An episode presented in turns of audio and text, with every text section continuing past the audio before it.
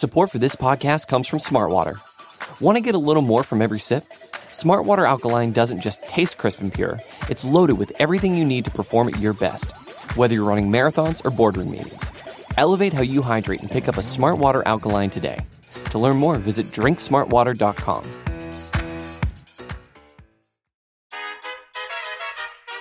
It's the Mixed Martial Arts Hour.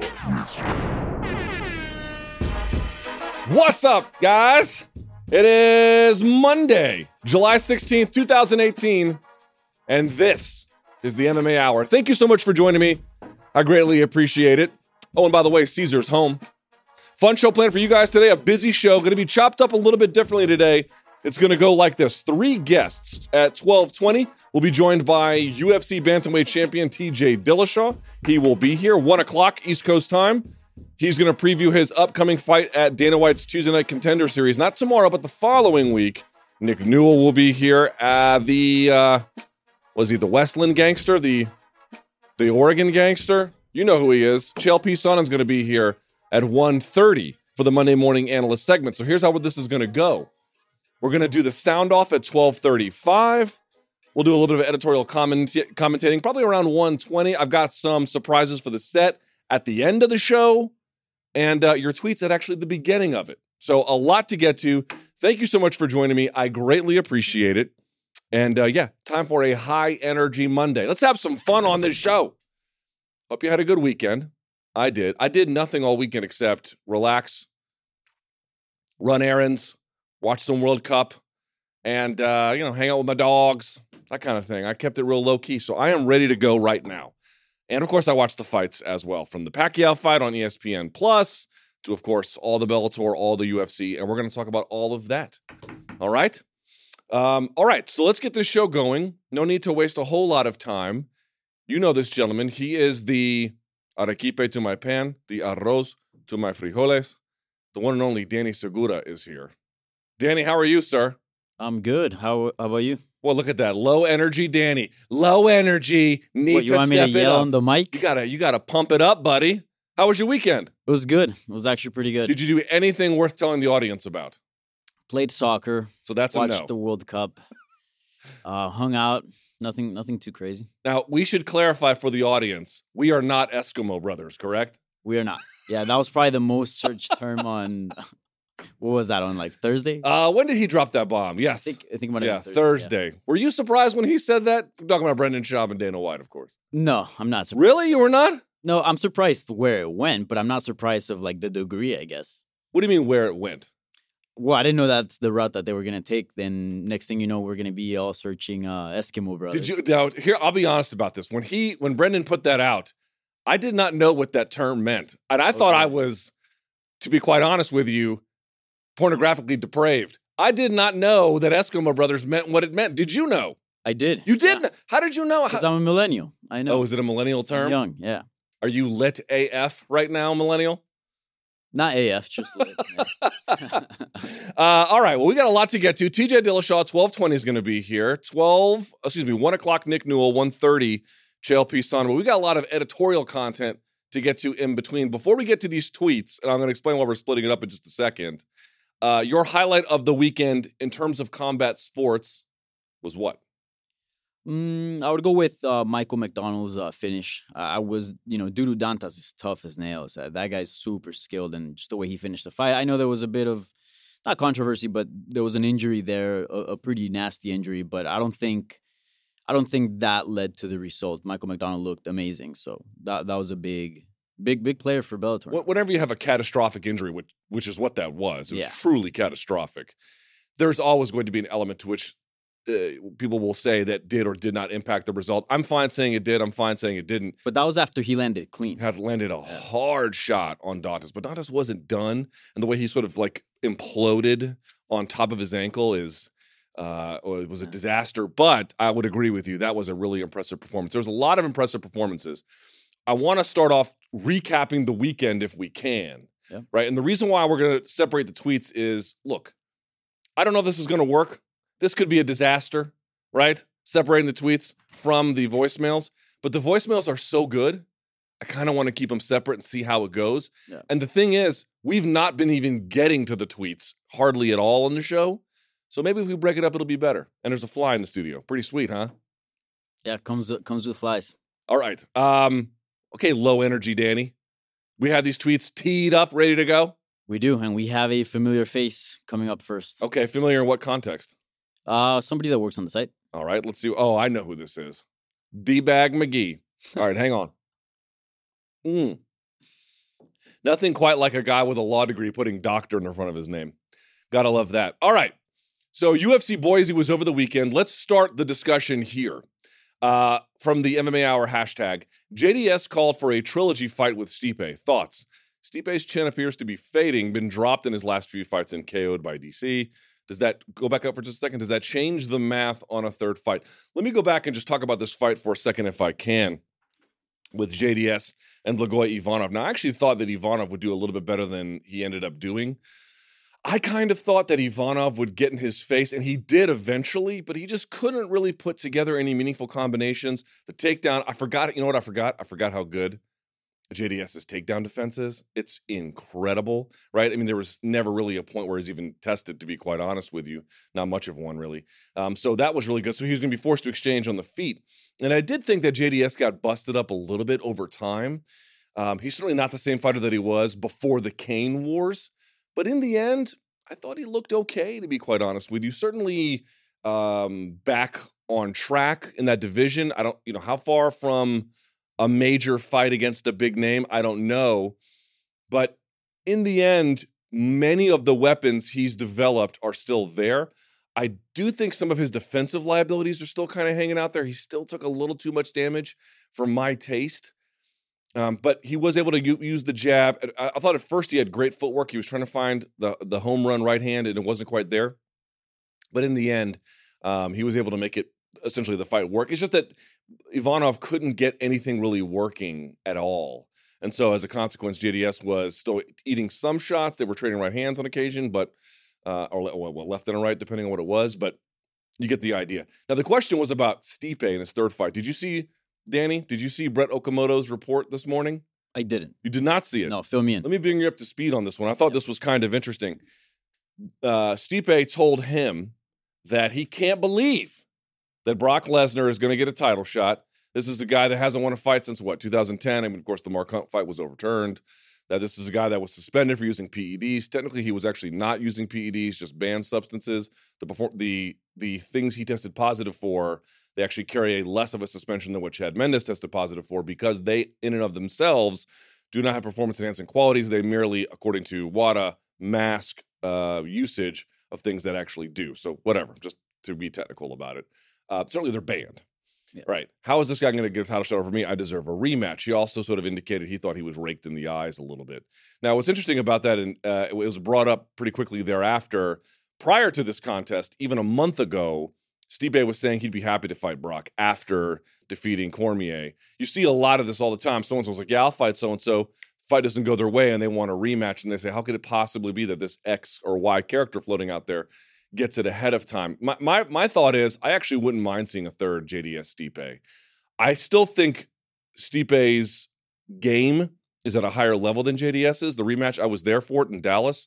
Obviously, did not go JDS's way at all. I would still favor Stipe in a third fight. In fact, let me look up the rankings here real quickly. One of the main things that we noted was if you lose a fight, a title fight, you often just fall to number one contender. Sure enough, here's Stipe, the number one contender. So my thought is, if you're Stipe, let Cormier have his Lesnar fight. You're not going to stop that freight train. It's going to happen. They're not going to give him a uh, a rematch, nor frankly should they, especially given that everyone's position on this is just contingent upon their own circumstances and whatever is necessarily advantageous to them. But I think you do Stipe, JDS three, Stipe coming off a loss, JDS coming off of a win, have them meet in the middle. You can do a lot with that actually. I'd be totally fine with that, and, and it could determine the number one contender. These two guys are obviously former champs, so that has some weight on it. I know there's some other contenders out there, but as far as like name value, these two would be right up there. Uh, Your takeaway from JDS, how do you look coming back? He looked good. Um, Still takes I- too much damage, man. He does, but I mean, Ivanovic is, one of these guys that will maul you. You know, this this guy gets in your face and he will swing and he will connect. So it, it is a tough fight. People are underestimating him. go back to his World Series of Fighting. He destroyed all of his opponents in in, in pretty brutal fashion. Did you see his scars? His surgery scars? yeah, So he's got the tracheotomy scar here, and then he's got whatever they did to like repair being stabbed in the heart. Yo, this man, understand what happened here. This man gets stabbed in the heart, right? You have you have you seen that press conference from the hospital? You ever seen him? I haven't, Bro, but I've read about it. He looked he looked bad. Okay. I mean, I don't want to make any Tom Hanks in Philadelphia jokes, but he he did not look. He was so thin and so frail. This dude gets stabbed in the heart, uh, in a coma for 80 days, and and is walking out of the hospital and is like, I gotta get back to the cage. We are talking about somebody who is tough on a level you can't possibly imagine. I don't know people that tough, and I know some tough people, man. That is a crazy level of determination. And to ultimately be as good as he is, kind of amazing. Kind of amazing. So, any other takeaways from that fight? What did I miss from Saturday's main event? A little bit boring. There's a question to be asked about whether or not they should be having these heavyweight fights as main events. Mhm. A heavyweight fight is fine if it ends pretty quickly, but uh, there's almost nothing worse than a five round heavyweight fight. Even when both guys are talented, and they're talented, eh, I don't know that that's the best idea. I don't think it's the worst idea, but I think it might be better as a co main than main. I agree, but the UFC likes to lead. You know, there's that the always the heavyweight allure, and they like to lead with that. You know, these two giant guys. You know, so I understand that as well. But yeah, five rounds for heavyweight. If it doesn't end early, it's usually a pretty boring fight. Also, can I say something very quickly to our European listeners? Yeah. Love European listeners. Okay. I love y'all. I don't understand you sometimes. So I tweeted on Saturday, hey, uh, shouts to everybody watching a cage fight in Idaho at 1245 in the morning. This was like halfway through the main event. And then as soon as you do that, as soon as you complain on the East Coast about the time, you get all these donks in Ireland and in the UK coming out, you know, well, it's like 6 a.m. here. Donkeys, what sport do you watch in your country at 1245 in the morning? It's not taking place in Ireland. It's not taking place in Manchester. It's here. Now, you could make a point about those UFC cards that get pushed late there. You are more than welcome to complain about those. Those are taking place super late in your country. It's in our country and it's 12:45 in the morning. It is tortuous. I admire everybody overseas across the pond and their willingness to watch at freaking uh you know, 6 in the morning. Dedicated, determined, dependable. You're all of the above. But you don't get to have dibs on who's suffering more. It's not even in your country where it's taking place, it's in ours. Sorry, if a sporting event, Danny, is taking place in your country and you're watching like the idiot I am at 12:45 in the morning, I feel like that's a much a, a, a much fairer complaint than somebody who's choosing to watch something that's not even taking place even close to where they live. Sorry. Because it's supposed to cater the To that audience, right? market. To that market, yeah, yeah. This should be way earlier, especially watching a heavyweight fight at that time. Jeez, I have been told by sources in the know. I tweeted this before, but for folks who may not know, I have been told by very reliable sources that the ESPN linear TV broadcasts, when the UFC starts over there in 2019, they're going to be faster than the FS1 broadcasts. And I'm told, I mean, they can't possibly be any slower. I mean, oh, they, oh, it's MMA. It could always be more fucked up and broken. But I'm told it'll be faster than the FS1 broadcasts. And I'm told that the ESPN broadcasts will be even faster than that, which to me cannot happen soon enough. I am tired of that. I am tired of that. All right, what's next? cool. So I think we're gonna keep the JDS train rolling. All right, let's do it. All right. Uh, Dos Santos looked softer and slower this weekend. Can you see him getting past the current top heavyweights such as Blaydes or Ngannou? Well, I don't know what's next for Ngannou, so that's a hard question to answer about him. But let's talk about Curtis Blaydes. As we mentioned before, you have somebody like JDS who has absolutely phenomenal takedown defense, right? So that would be a real big problem for Curtis Blaydes. Now, I actually didn't think he looked that soft. I thought he looked in pretty good shape. I went back and I watched the first Cain fight. No, excuse me, the second Cain fight. And maybe he didn't look quite as, not quite as ripped, but he looked to be in very good shape. Remember, he had rhabdomyolysis coming off, uh, I think the first Cain fight or, or, or nearing, or oh, no, excuse me, coming off the second Cain fight, I believe. Um, in, in any case, he was known for overtraining. he's now training at American Top Team with specialist Phil Daru. And Phil is a phenomenal trainer. So shouts to Phil. So he actually might be in a better uh, condition in terms of not burning his body out. The point being is this I did not find any kind of real physical deterioration. I did see somebody who had been put through the ringer generally heading into this fight, the results notwithstanding. So actually, the Blaydes fight, look, if they don't want to make the Stipe fight, fine. There's a bunch of other good ones you can make. If you wanted to, you could do the Derek Hunt fight, uh, excuse me, the um, Derrick Lewis fight. Um, you could do the Curtis Blaydes fight. I don't think Blaydes wants that fight, but he would be beating a former champion if he got it. I actually think it's a really interesting style matchup because Blaydes, phenomenal wrestler, maybe the best one in heavyweight, to be quite honest with you. Taking on, well, not Cormier notwithstanding, and how it matched up with Lesnar, we'd have to see, but certainly very, very good. And then you got JDS who has lights out takedown defense, but you know certainly a little bit more weathered and longer in his career at this point. So uh, I'd be all in favor of that, but I don't think it's fair, Danny, to look at him and say, "Oh well, um, is he has he been ridden hard and put away wet?" I still think there's some good fight left in him. Ivanov is one of those guys who's like hard to look good against. Yeah. He's sneaky, sneaky tough. Um, and I still think he's I still think JDS how about this? I don't know how competitive he is against the very best, but there's reasons to believe he's competitive against the very best. One hundred percent. JDS still looked good. His his job looked great. His boxing looked great. His movement looked good. And you know, Ivanov is is, is a guy that he it's he's hard to take out. So he was landing some good shots that maybe could have wobbled or hurt other heavyweights in you know in other manners. So it is a tough fight to look against. All right, to look good against. Let's move forward on this, shall we? Yep. Someone's got to give some love to that crazy KO by Niko Price, framing up the head with his ankle to finish uh, from the bottom with hammer fists was fucking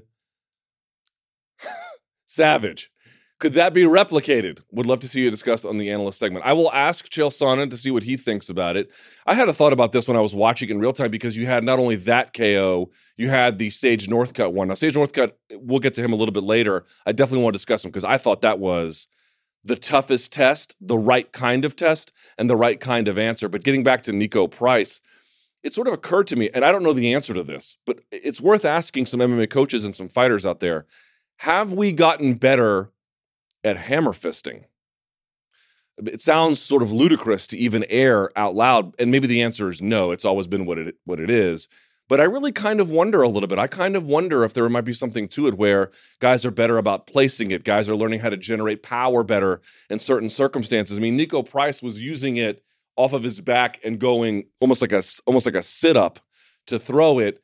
A lot of guys have been throwing it from bad angles. Like if someone's taking you down, there's not much without making a jerking off motion you can really do um, to put a lot of impact on it. But off your back, he was generating. I mean, you go back and you watch the replay he put out Randy Brown. It looked like from the first shot, from the first shot he had him. So to me, kind of incredible that he was doing that. The answer is, I think in part, Niko Price is terribly underrated. He is a guy who's been showing up time after time after time, beating tough guys in interesting circumstances. Uh, uh, uh I think he's very powerful. Sage is also very powerful. It could just be you had two powerful guys who found that nice sweet spot, and that's okay but you always have to ask yourself to what extent are best practices, even funny, simple, small things, really evolving inside mixed martial arts? I do wonder if the hammer fist is a deadlier weapon than it used to be. What do you think, Danny? You got to make calls? Yeah? Yeah, let me get uh, TJ who's up. While you're doing that, let me uh, say a word, if I can, about the other hammer fist from Sage Northcutt. I was so impressed by Sage Northcutt, and I'll be honest with you, not a hater of Sage Northcutt at all. They brought him in so early. They brought him in so early that a lot of folks said, you have to wait and see what's going to happen here, which I totally agreed with. But it was so early, it also could have gone a lot of different ways. You get a prospect that early in their development, you just don't know which way it goes. I mean, you look at him, he looks the part. You think, man, you get this guy some training, sky's the limit, but you don't know. You don't know which way that they're going to show the kind of, or rather, are they going to show the kind of character that's going to make them competitive? Are they going to show the kind of skills that they need to? Are they going to develop the right way? Remember that kickboxer who came out, whose name escapes me, please forgive me, who was saying that this guy, as long as he stays in Houston and trains with his dad, it's just going to kind of be what it is. Now, I don't know exactly if that's correct, but that seems in hindsight to be maybe a little prescient. So he goes over to Team Alpha Male. Look at his development, man. I have to say, uh, uh, he was just, you know, when you're out there having tough fights with Enrique Marin, I, I, I don't I don't know if you're ready for the big time, but that fight on Saturday in Boise, Idaho, especially after he showed some of the development at UFC Norfolk, I really thought this guy can maybe be something. That's the first time I thought again, I didn't think he wasn't going to be anything, but I wasn't sure if he was going to be anything either. I was sort of very neutral about it, like I don't know. And then he comes out and looked phenomenal. He looked truly, truly phenomenal. I have to say, I was extremely impressed. He looked like he he didn't panic when he got put in bad spots. He looked like, um, again, powerful, accurate, hard, quick punching. There was a lot I liked about that. There was a whole lot I liked about that, and I have to say, um, that was the first time watching Sage Northcutt where I thought to myself, he might be able to do something real special here and to see the enthusiasm of his team alpha male teammates, oh my goodness, I was blown away. Uh, all right, let's do this. What is the word here, Danny Segura? I'm waiting on you. I cannot hear you. When you talk, there we go. Now I can hear. All right, let's go to our first guest if we can. He is the UFC Bantamweight Champion of the world and he takes on, or rather, he defends his title against uh, Cody Garbrandt August 4th at UFC 227. The one and only TJ Dillashaw is here. TJ, how are you, sir? I'm doing good. How about you? I am doing quite well. TJ, I got to ask you about this training center, man. Uh, uh, I've been following you on Instagram, and I went to the website today and I checked it out. Is is this the dream training scenario that you've been looking for all these years? Yeah, man, it's been it's been fun to put it together. You know, um, all the moving parts just kind of fell in place. Um, a bunch of like-minded people just kind of surrounded me, and um, it just all kind of kind of happened on accident. And now it's been uh, it's been a blessing. All right, so let's talk about some of the mechanics here. Are you part owner? Are you like an investor? What is your relationship to the ownership structure? Yeah, I guess you'd call it a, a part owner. Um, you know, we're not we're not a gym that's looking to, to make profit. You know, we're just a gym that's looking to stay open and, and keep learning and, and pay our coaches. You know, um, I won't be. I'll be an owner as well. I'll make make decisions. I guess it's almost like it's almost like a board member. I guess you call it. You know. And Cub Swanson, what are you partnered with him as well? Yeah, yeah. Cub, Cub Swanson's part uh, part of it. Um, Juan Archuleta. We got my conditioning coach Sam Calavitta. Um, we've got a guy that's really helped us out a lot with with um, the business side of it, Steve Martin. Um, you know, it's been it's been it's been real good to to watch this thing grow. So the training center name, it's a play on words, but I did notice that Mark Munoz is a part of your camp and it's got that Reign in there. And of course, he used to have his own Reign training center. Is it a play off of that? Yeah. Is it, is it, what's the relationship there? Yeah, so this all kind of started off of, uh, I guess, you, so Mark Munoz, back in the he's the one that talked me into fighting. Um, he had a strength and conditioning coach named Sam Calavitta. I met him at a, Sam Calavitta at a wrestling clinic when I was first even thinking about getting into fighting. Well, you know, shoot, eight, nine years later, I was reintroduced to Juan Archuleta, coach Ultimate Fighter, and I decided to start training with him. You know, he was like a mad scientist. He knew how to push my body to the next level and to make some big gains. And once I've seen um, what he was able to do with not only Mark but myself, we decided to to build this. So yeah, so he had a, training lab with Mark Munoz. Mark Munoz had a gym called Reign. So it's them two combined. It's training lab as well as Reign in there. Like you said, a play of words in there.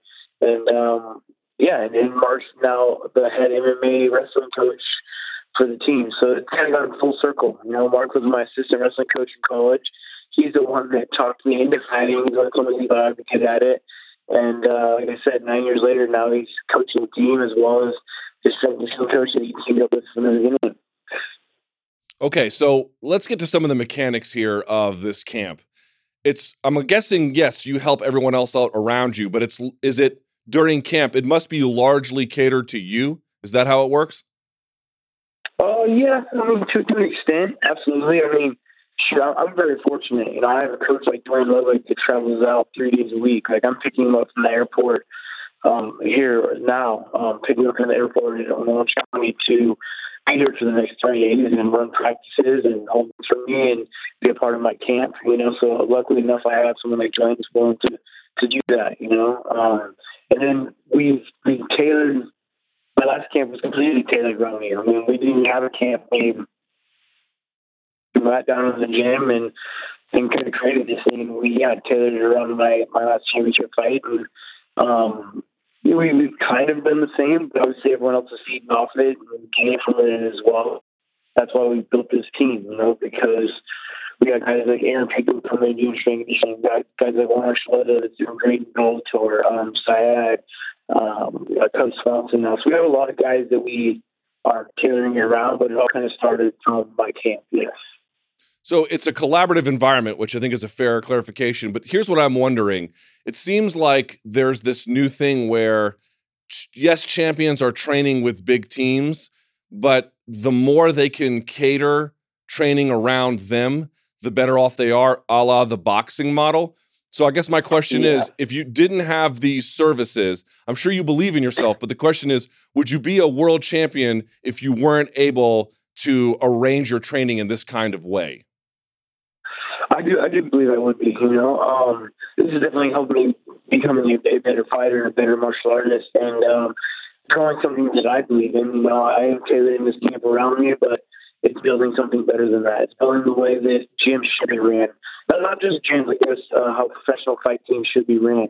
You know, we are we're making it. I mean, for the guys coming up, when I first started fighting, you know, you're paying to be a fighter. You know, you're you're, you're putting money out of your pocket. You're not making money. You know, you are you're, you're paying your coaches more than you're making. You're paying medicals more than you're making.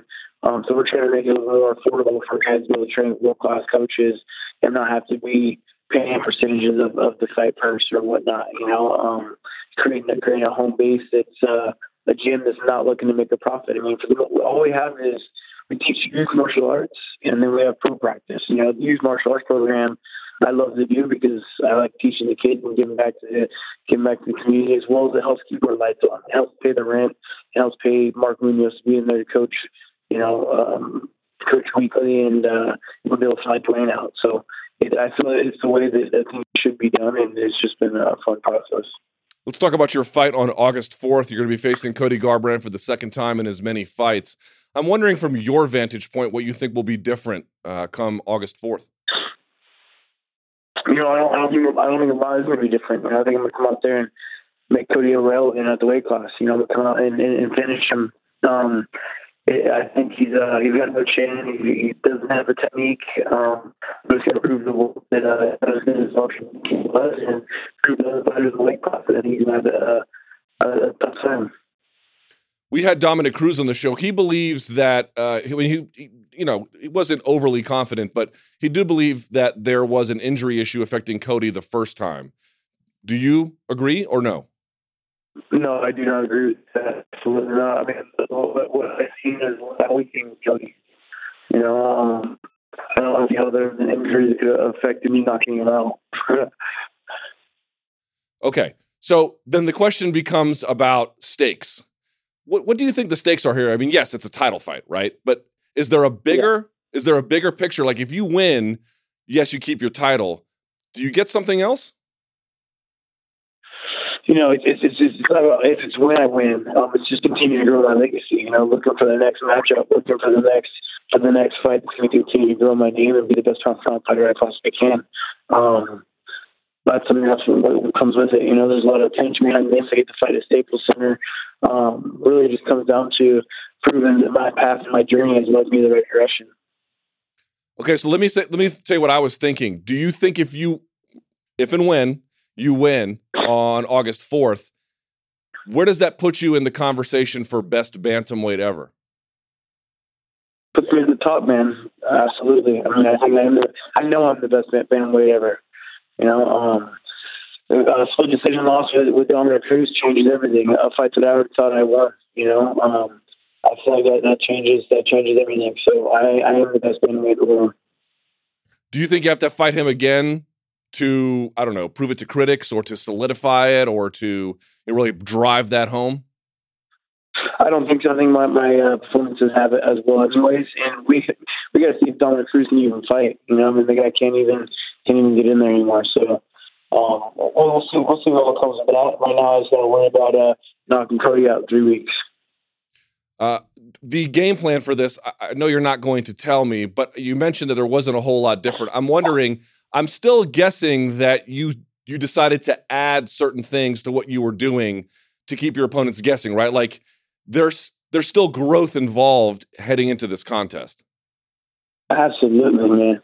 No matter if it's rematches or if it's new fights against different opponents, you always add new wrinkles to your game. You know, um, there's a lot to this this world of MMA that I didn't even show how much better I am than Cody. You know, this fight didn't even hit the ground. You know, I got way better jiu-jitsu. My wrestling's at a higher class. Um, I'm, I'm, a lot smarter of a fighter, so I'll bring I'll bring in a, a different TJ Dillashaw, but the outcome is going to be the same. You know, it's interesting. I don't think anyone has quite the combination of talent that you have, right? On the one hand, you have Duane Ludwig, who, as a strategist, I don't think gets enough credit, right? And a technician, yeah, I don't absolutely. think gets enough credit. Plus, you've got you've got all you've got David Taylor in there. You've got all kinds of high level wrestlers. Jake Varner, I'm told, is over at Training yeah. Center, right? So, like, who else has that kind of yes, people have very talented melding of of different uh, aspects of martial arts, but that seems a little on the unique side to me. Absolutely, man. I, mean, I feel like that's what I've kind of uh, built my career off of, just being so well rounded and being able to take the fight wherever I can, wherever I want to, is that I can keep my opponent guessing. You know, um, I feel like being the best martial artist in the world is always keeping your opponent guessing on what you're doing. You don't know if I'm taking you down or if I'm kicking you in the head. You know, you don't know you don't know what I'm really going to do, and uh, that's what makes the best. You know, if I can keep you guessing, keep you on your toes, you're never going to be able to be your best self. Uh, before you get going, I appreciate your time here because I know you got a lot of things to do. But I would uh, that would be remiss if I didn't ask you about your thoughts these days on MMA fighters' attempt to unionize. Are you still in favor of that? I know you were involved briefly, however long it lasted, with the double M triple A or MMAAA, whatever you want to call it. But what are your thoughts today on the necessity and the value of that?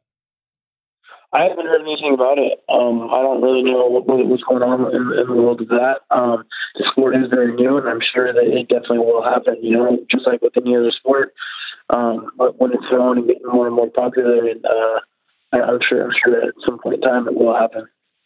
So you you have not heard of Project Spearhead? No, I haven't. I haven't been in the loop. Wow. Okay. I don't. Um, uh, sorry, I don't pay much attention to uh, the media or what's going on. I, I mean, I'm I'm kind of uh, now I'm now that I got my, my six month old kid. Um, my life is is solely around family and enjoying life outside of fighting. You know, once I'm done fighting, when I'm done with practice, I come home. It's even hard for me to watch a lot of the fights unless there's some a teammate or a buddy that I want to watch fighting. Because uh, I try to escape. I try to escape the MMA when I'm not at the gym. You know, because my life is MMA. My life is fighting. So um, I, don't, I don't really pay attention too much to what's going on. I don't pay attention to what my opponents got to say.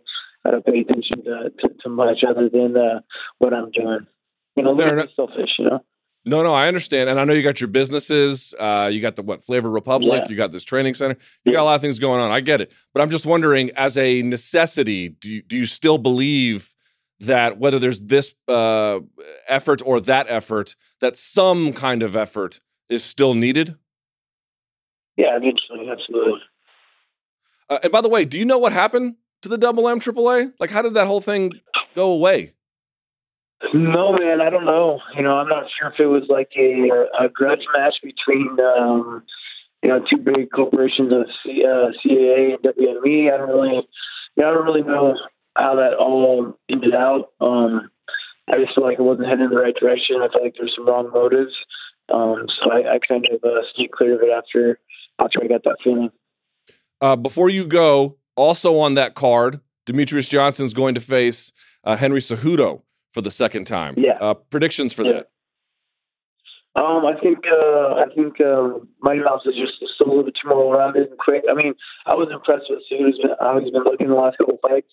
He's gotten a lot better. He's gotten a lot more comfortable on his feet and kind of honing into his own power. So I think he will be a lot more of a dangerous fight for Demetrious Johnson than the first time.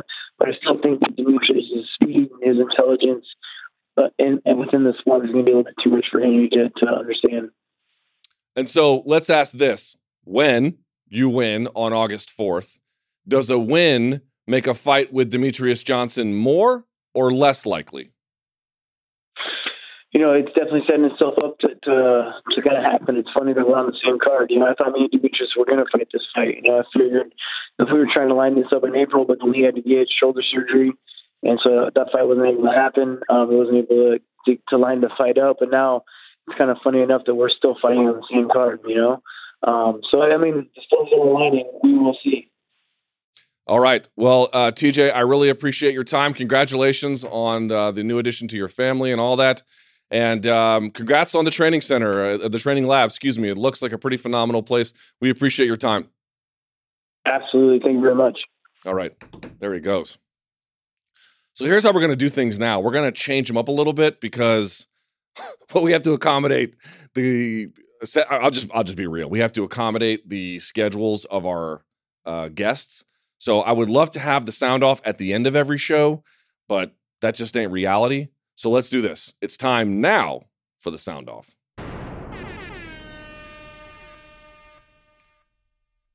All right. This is where we take your calls and we go back to one Danny Segura. Uh, there he is. I don't know why you're pointing to the sky. You are not a gangster You're rapper. giving me you're giving me an intro, right? I expected better, Luke. Come on. Sorry, I am not a master of ceremony. Uh, real quickly, who do you like, TJ or Cody in the rematch? D- Dominick Cruz was here last week. He thinks Cody's going to take it. I don't know because I don't know how much the injury hindered Cody. I know it was a, a very big deal, and he was traveling right to, to get it fixed. And TJ got dropped in the first round of the yeah, he too. did. But just I feel like TJ has more tools. Cody's primarily a boxer. TJ can mix things well up with kicks, and that's just a huge advantage. And we actually saw that in that fight. So I think it could go either way. We they proved that they can knock each other down, they can hurt each other, but I think TJ has more tools to get it done. I think he does too, but that raw power and athleticism. And if and if the Cody who fought Dominick is making the kinds of reads that he made in that fight and he brings that to the TJ fight, all bets are off. All right, let's get to these calls. We don't have a moment to waste. How were the calls this time? They're really good. I feel like the, calls, people they, love They keep going up and You know what? Let's be honest. The tweets, they could be better. They could be a lot better. They could be better. But the calls, But when yeah, when you got the option to leave a call, I think most people would rather pick that than than tweets. we've got the PFL of calls and we've got the UFC. Excuse me, we got the PFL of tweets and the UFC of calls, right? yeah, I mean you you can mouth breathe on these. Yeah, we got the we can. have the we have the World Series of Fighting of tweets. Come on, tweeters, let's get better at this. All right, All right. let's get to these calls. Set this up, please. Let's get this going. Cool. So the first one is about something a bit controversial that went down this weekend and last weekend as well. Okay, let's hear it. I'm Derek from Ohio, and my question is about eye pokes in MMA.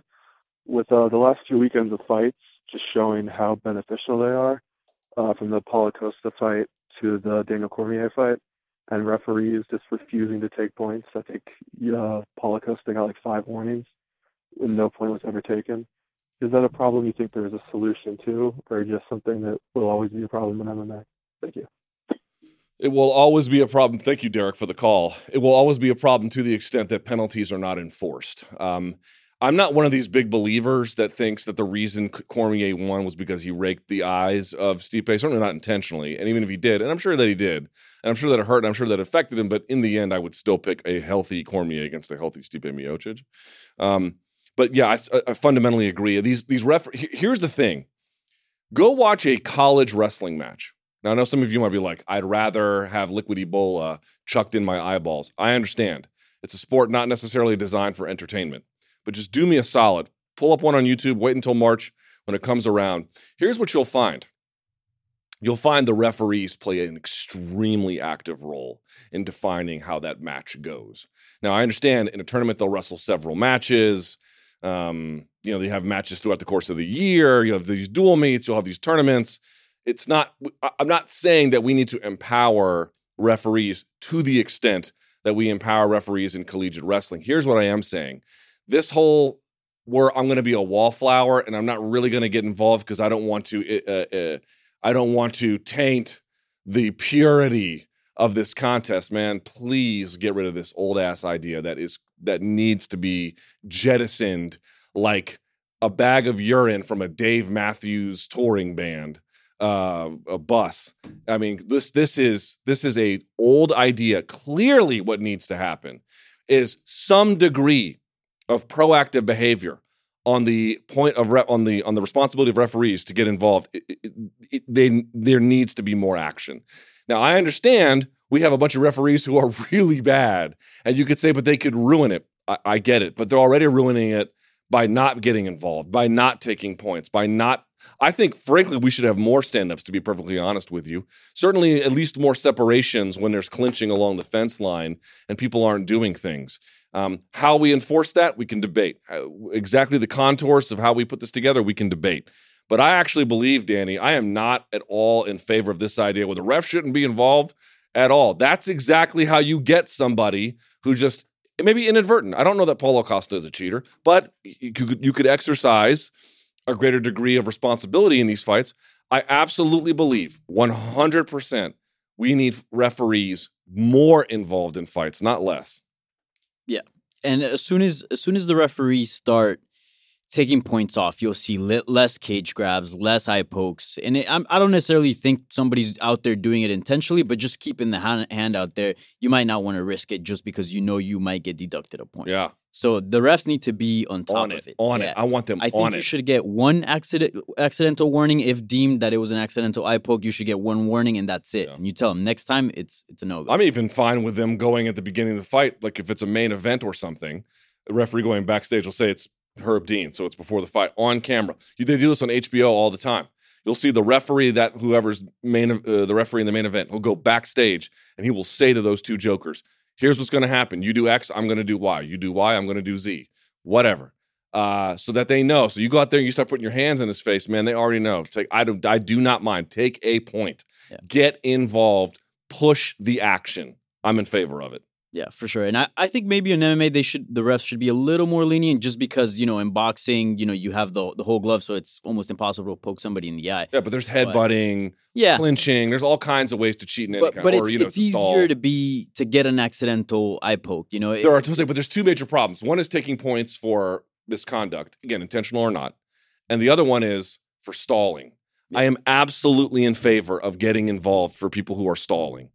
And I know that's controversial. I know a lot of people are like, I don't agree. I don't care. I have watched way too many martial arts and way too many combat sports to, to, to say, well, we should just sort of let stalling work itself out naturally. Man, fuck that. Get involved. Yeah, if nothing's happening, call it. All right, so let's move on. We didn't touch on the tweets about some of the stuff that happened over the weekend, so let's track back on that. Let's do it. So this is about Chad Mendes. Okay. Oh, good call. My name is John. I'm calling from New Jersey. Um, I'm curious about Chad Mendes. Um, I'm wondering what the UFC does with him next. I mean, is he eligible after being suspended to fight for a number one contenders fight, or does he have to work his way back up? Um, is a fight with Jeremy Stephens something that we should look forward to after Jose Aldo, or is Stephens fighting for number one contender? That's what I'm curious about. I'd like to see Chad back Okay, I mean, get, okay, okay, okay, we get it. I mean, he's just kind of rambling at that point. Uh, it's a great question, actually. Appreciate the call. So here's what I would say. Well, first of all, Jeremy Stephens is a savage, but he's got his work cut out for him against Jose Aldo. Let it be known right away. But if he gets past it, it I, I, maybe you can make that Chad Mendes fight if you wanted to. I thought that win over Myles Jury was super impressive. And what I really took away from it was look, the whole psoriasis cream thing, like I'm not a pharmacist, but the pharmacist I did talk to told me that was not a plausible explanation. I went over this extensively in my live chat. But you guys also know my opinion about performance enhancing drug use in sports. I think we had the World Cup happen over the weekend. You see what they announced? There wasn't a single positive test at the World Cup. Yeah, uh, it must be because no one's using, right? No, everyone uses in that sport and nobody cares. It's the same thing in basketball. And you can say whatever you want about the dire consequences of uh, performance enhancing drug use being involved in MMA, but this is what happens when you treat fist fighting like a sport. The the realities of trying to eradicate or control it are no less easy. So you're still wrapped up in the exact same harms and problems that come about with anti-doping in track and field as you are in MMA. It's, you cannot eradicate it, and to control it, you necessarily have to cause all kinds of harms, not least of which is total invasion of the lives of athletes and getting other things wrong. Now, getting back to Chad Mendes, maybe he used, maybe he didn't. The psoriasis cream thing does not seem to me very convincing, but I don't really care that he that much that he used, um, and especially because he did serve out his two year sentence. To that point, I thought he showed no signs of physical drop off. I thought that characteristic power was right there. I thought his speed was right there. Beating Myles Jury is absolutely no joke at all it just depends where he gets ranked. And I don't know where they're going to put him, Danny, but there wasn't a whole lot of tape. Maybe his cardio will fade if he goes into a longer fight. Um, there certainly were some issues about his ability to take punishment coming out of that Frankie Edgar fight. He got iced with that clean, was it a left hook? I believe. I'm not if I'm not mistaken. Whatever it was that put him down. Maybe those issues are still in play, but they were in play before the break. They would not go away even with time off. They just wouldn't be exacerbated. They would just be status quo. My whole point is let's see where they put him in the rankings. But the major takeaway for me from Chad Mendes was what an exciting reintroduction into the UFC's featherweight division. I was so glad to see him back. I was so glad to see him look like that. I feel bad for Myles Jury, who I know has been trying to climb the ladder for a long time, but that was stupendous. What a win for him. Welcome back, Money Mendes. He looked fantastic. And the division needed that because there's been so many, uh, you know, young guys coming up that perhaps, you know, they're very skilled but don't have a huge name value, don't have a bunch of history. Chad Mendes is still game and he's got tons of history. So you can make pretty big fights uh, with him. So I, I, would just like to point out um, Cub Swanson's fighting Renato Moicano mm-hmm. pretty soon. You August uh, 4th oh, yeah, at UFC 227. I think the winner of that would be perfect for him. Great call. What's yeah. next? All right. So let's go Sage Northcutt now. Ooh. Team Alpha Male.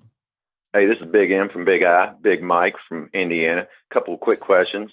First, your thoughts on Chad Mendes's performance. I felt it was pretty hesitant up till the big shot landed. Just kind of your thoughts on that, what you might see him doing next. And two, what about uh, Sage Northcutt? Do you see him as ever being a true contender or more of a perennial stable in the undercards? Thank you. yes. Hashtag mouth breathers. So, real quickly, the last thing he mentioned about Chad Mendes was he did look hesitant. Well, right. He's been off for two years. I would expect some degree of hesitancy on his part. I have no real issue with that. And once he got going, he was cooking. So, that's that. About Sage Northcutt, well, it's an interesting question. People keep asking, what's his ceiling? What's his ceiling?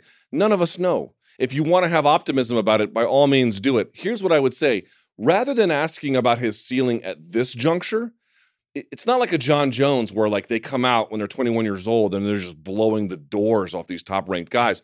That's when you can begin to ask, wow, what really is their ceiling? This is much more an incremental climb up the bottom of the ladder. So it's not necessarily crazy to ask, well, how many rungs up the ladder is he going to go? It's just not the most appropriate question now. To me, that was a big deal for Sage Northcutt on Saturday because the question is, was he just going to be a perennial staple uh, of the welterweight division? You know, that's not nothing. And by the way, a few fights ago, I wasn't even sure he was going to be able to do that. I didn't think he wasn't. I didn't know if he was. It was very much up in the air. That fight against Zak Ottow taught me yes, this guy can hang around. At a bare minimum, he can hang around. But the upside, you ask that question this moment when they're out there beating the shoguns of their division, when they're out there beating the Ryan Baders of their division. That's not what he's doing. He's climbing that ladder very, very incrementally, one rung at a time towards the bottom, and he's trying to work his way up. Um, that's still huge progress. We're so used to the Khabib Nurmagomedovs who come in and just blow the doors off people, the John Joneses who come in and just blow the doors off people. Sage did not come in blowing the doors off of people. He came in, I think, having some stumbles, changing weight classes, changing camps, figuring things out. Now now we have a baseline. And that baseline is can he compete in the UFC's welterweight division? Yes. Yes, he can. Can he beat ranked opposition? I don't know. I don't know. I'm I'm curious to see. I'm curious to see his development because I think those guys at Team Alpha Male are doing something pretty special with him. But Danny, this is my point. You can't ask these questions about upside until you know much more about him. And I know he's been here a little while and he's been in two divisions and he's been fighting at big cards, UFC 200 and the like. But I like that they put him in Boise. I like that he's at welterweight. I like that he's at Team Alpha Male. But these are foundational changes. These are not catalysts for the top of the division. Yeah, I'm it, something I was very critical of Sage Northcutt because I didn't think he was living up to his hype. But again, the kid's just 22 years old. I mean, I'm older than him, you know. So you don't know wow, you don't really? know how he's gonna look in the next few years. I mean, in three years, he's still going to be a kid. He's going to be 25, you know. So he's got so much potential uh, that's yet to be seen. And, and we'll, we'll find out what, what, he really looks like in the next few years. But as you said, he's doing everything right. He's with a really solid team, a team of veterans that can really shape him into a really good fighter. And on top of that, you know, he moved up a weight class. He talked about how bad it was moving to light, getting down to lightweight. So he's doing everything right, and so far he's he's looked great. I have to say, when he got rattled and hung on, Mm. I was I was impressed when he got past and didn't panic. And then you know he's got these like the he's got the real Ronnie Coleman bicep where he actually has the two heads of the bicep you can see, and that's fine to look at, but it doesn't do fuck all for you in a real fight. To be quite honest with you, you're not out there doing you know isometric holds uh, or you know strict bicep curls on a cable machine. Like you need functional muscles. Yeah. Um, and most functional functional movement comes in compound lifts. Anyway, neither here nor there. The point being is he's got the beach muscles, but this time he showed me the right kind of balance and the right kind of strength for the functional positions. Frank Trigg used to argue Matt uh, Matt Hughes might be stronger than me, but I'm stronger in functional strength. I don't know if that was true or not, but there is a difference between the two. It used to be for me that Sage had good gym strength. Now I'm starting to see he's got that gym strength translating to all of those scramble positions and defensive guard positions that he needed before. Plus, dude, when he gets people up against the fence, his hand speed, whoa. This is but this is what I'm talking about. It's foundational. Let's see what he can build upon now that he's starting to put these things together. And I think lay off the kid. He's he's not John Jones. He's not. But that doesn't mean he can't be something special, but that doesn't mean he's going to be either. Let's see. But so far, it's pretty promising. And I would Yes. say in this fight, it's the most improvement he's done from fight to fight. I mean, he looked really, really The biggest issue for me for Sage Northcutt was that if he had a game plan and he could stick to it and it spoke to his existing strengths, he was fine. But if he got out of that game plan or he had to use something that wasn't a strength, he'd be kind of screwed. He showed me that that wasn't true on both counts. Yeah, and you want to see prospects go through adversity. You want to see Sure, them get rocked. absolutely. how they react. Cool. Keep playing them. Play these go to- calls. Let's go to TUF, your favorite show, right? I, I couldn't tell you anything about it. Hey, Luke. This is Edgar from Houston, Texas. Loving the show.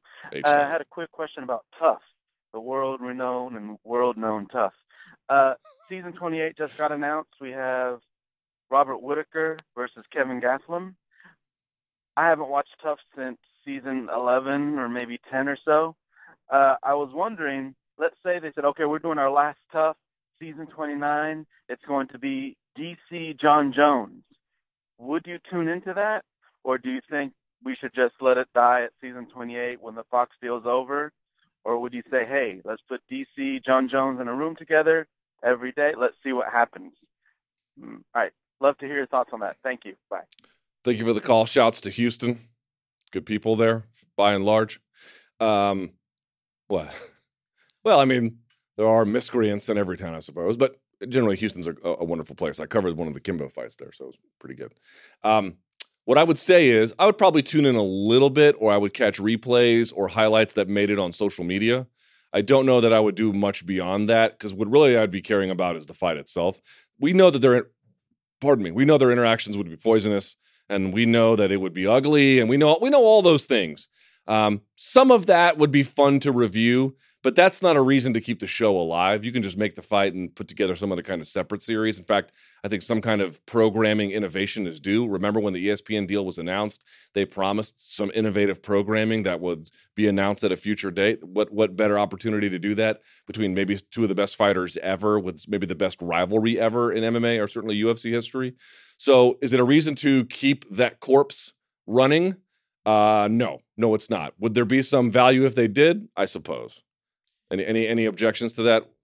No, I agree with that, but I, I'd like to piggyback uh, off his question and ask you: Would it would it serve? Because everybody's been talking about how TUF needs to change, how it's no longer you know draw and all this. Yeah, it needs to But be I- changed. It needs its throat slit. uh, slit. Do you think do you think it's worth it to bring it back every now and then though? When there's a really heated rivalry, say John Jones DC, do you think it then it's worth it? Because it might not be worth it for a guy like, you know, Stipe Miocic and Daniel Cormier because you know you're not going to get any sound bites or anything crazy out of that. Is it worth it to keep around to throw in, I don't know, every 2 years or something like that? When there's a really good rivalry. I don't care. You don't think so? I don't care at all. You're done with TUF. I'm done. Yeah, it had a great run. Don't get me wrong, but I'm it done. did. Historic. Super done. All right, let's move on. Okay. Now we're going to go merge a little bit of UFC and Bellator. All right.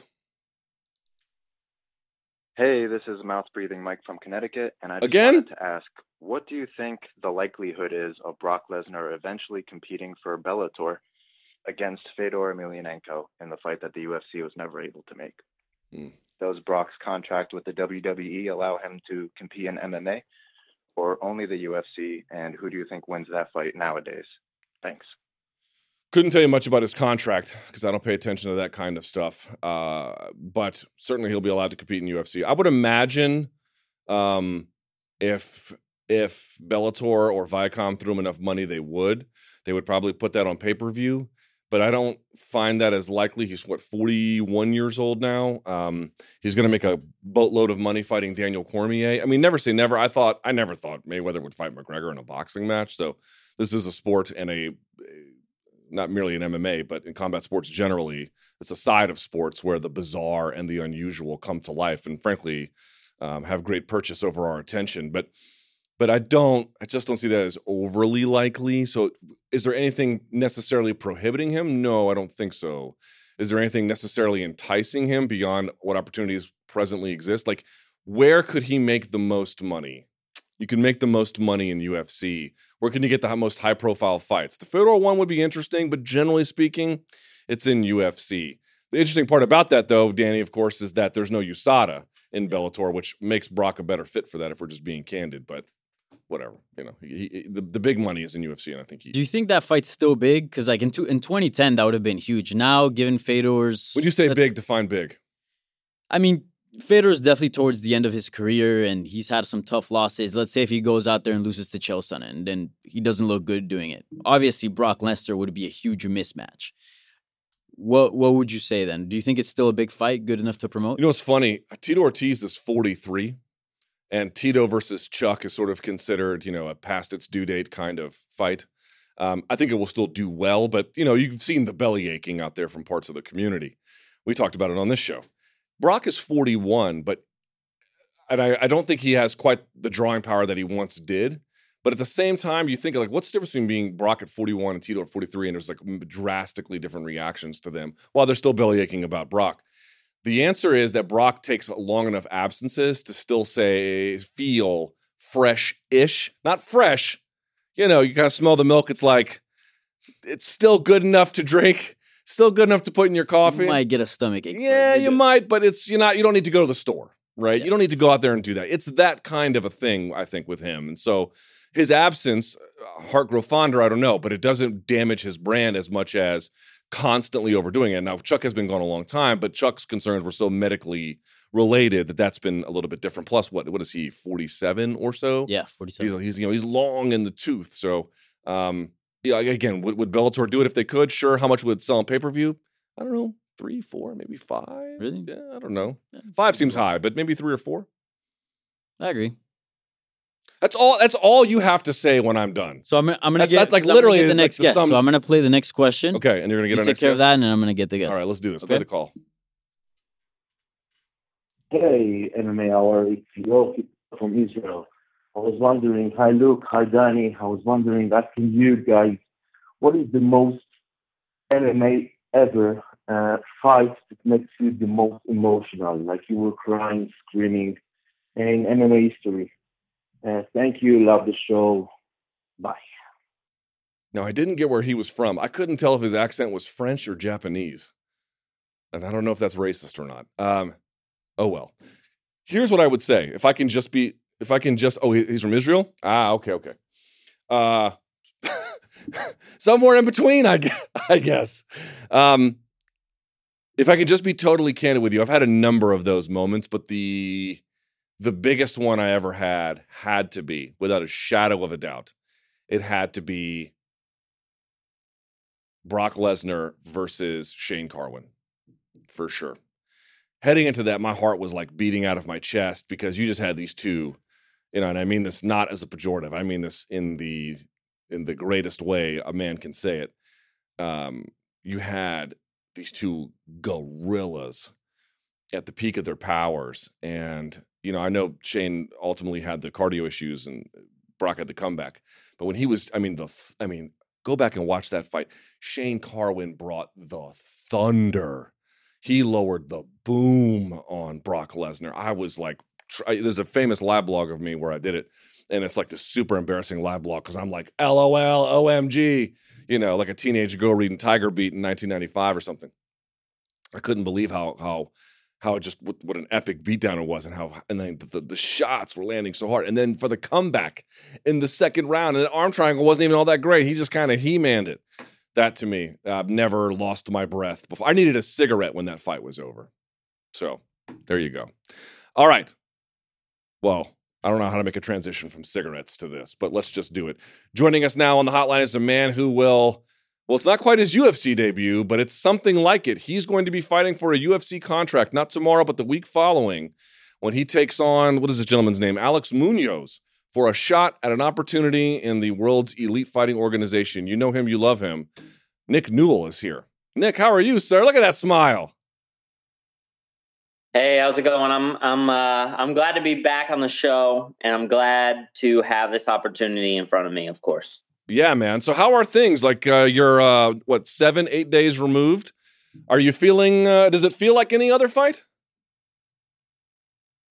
Yeah, I mean, right now this is my my 18th fight, so um, you know I'm not as seasoned as as some other guys, but I definitely would say I'm I'm creeping into veteran status, and um, I'm feeling super comfortable. I'm feeling really great you know my body's always been like kind of an issue but uh, everything feels good. I'm running on all cylinders and and i had a great camp. So you know the when the when the day comes i'll i'll be ready. I'll be ready to fight and i can tell you that i work my ass off and i'm hungry.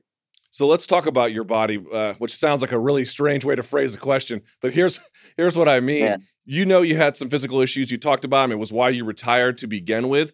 How different was your return fights camp and this fight camp relative to the camps prior to your retirement?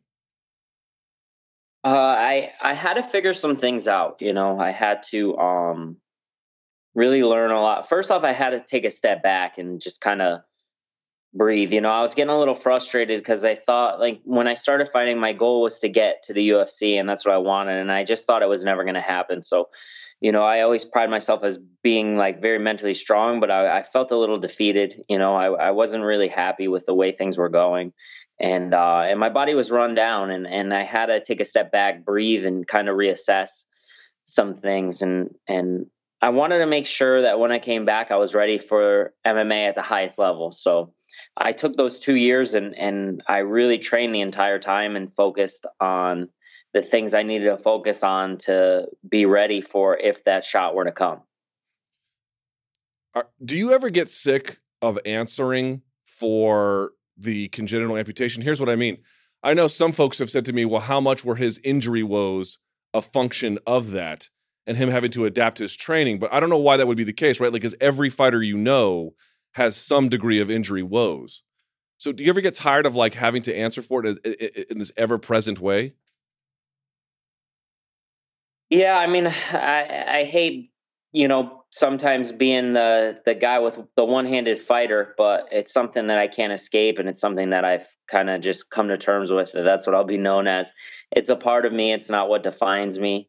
Definitely, I will say this: that I did have to really, really work very, very hard and and and come from almost nothing to get to where I am. You know, I lost my first 17 wrestling matches and uh, while everyone was out uh, having fun, going to parties and stuff, I was I was training all summer long and and getting better, and and that started from when I was 14 years old to all the way now. I'm 32, you know, and I, I've never really stepped back. I I had to reassess some things, and when I took that break, I was still working my technique and and stuff like that, but um you know, it's it's always going to be something that people say, and I've just kind of come to terms with it. That's the way that things are. And your injuries, though, they were what? They were back related. Yeah, my back, my neck. Um, you know, I had uh, I had some knee problems, but uh, they're all feeling good right now. You know, obviously, I'll still wear a brace just because I'm like kind of scared, but I mean, there's nothing wrong with it. Okay, let's talk about what's coming up next Tuesday. I'm sure you've seen the show, but forget about that for just a moment. Does this feel like the culmination of everything? Like, does the gravity of the moment? Are, are are you are you aware of it? Are you wearing it every day? Uh, not really. I have a I have a lot of things going on that um keep keep my mind and keep me really busy, you know, and and I think it's a I think it's a good thing. I definitely take a lot of time to recover and relax and do all that stuff that I know I have to do, but um you know, I own my I own my own gym now, so like I, I have that and and I have my training and uh, my wife and I are expecting our first baby. Um, oh, congratulations! November. So uh, yeah, yesterday we found out it's it's going to be a boy. Um, so that's cool. um, but you know, I have these things, and some people would say, "Oh, these are distractions." But for me, I think that they're they're great things, and it helps me be more focused and and stay more on top of of what I have and and what I have to fight for. Um, in the past, I was you know younger. I I didn't have anything to worry about. I I wasn't really um you know, I, I just think staying busy is a, is a great thing, and and I'm not letting the moment get to me. I think that I, have I've busted my ass and I've I've done everything I, I think that I should do and, and can do to get ready for this fight. So there's nothing in the back of my mind that that really worries me because I'm going to be 100% prepared, the best of my abilities, uh, come next Tuesday. You know what vibe you have right now? You got a bit of the Dominick Cruz after he beat TJ Dillashaw vibe, which was as soon as all those injuries that had sidelined him for so long, it was when he was ready to let the title go. That's when he was the most ready um, to take a step forward in his career. When he wasn't obsessed with certain certain uh, milestones or titles. You seem like maybe you were ready for the UFC before your retirement, but I don't know. You're coming back the the degree of wisdom you now have as an older man, uh, healthy again, now seems like actually the best time to make this run for you. Yeah, hundred percent. Um, you know, I just have a lot of things going on in my life, and and and my life outside of fighting is is fantastic. You know, I have such a great life and such a good support system that, um, you know, I I don't really feel the pressure. I'm gonna go out there and and I'm gonna punch the clock, and I'm gonna do what I have to do to get the job done, like I've done many other times before. Um, and and that's that's the way that it is. That's that's what I got to do, and I know what I have to do, and I'm gonna get it done. Do you think the MMA community is is on your side, or they, do they want to see you fail? What do you think?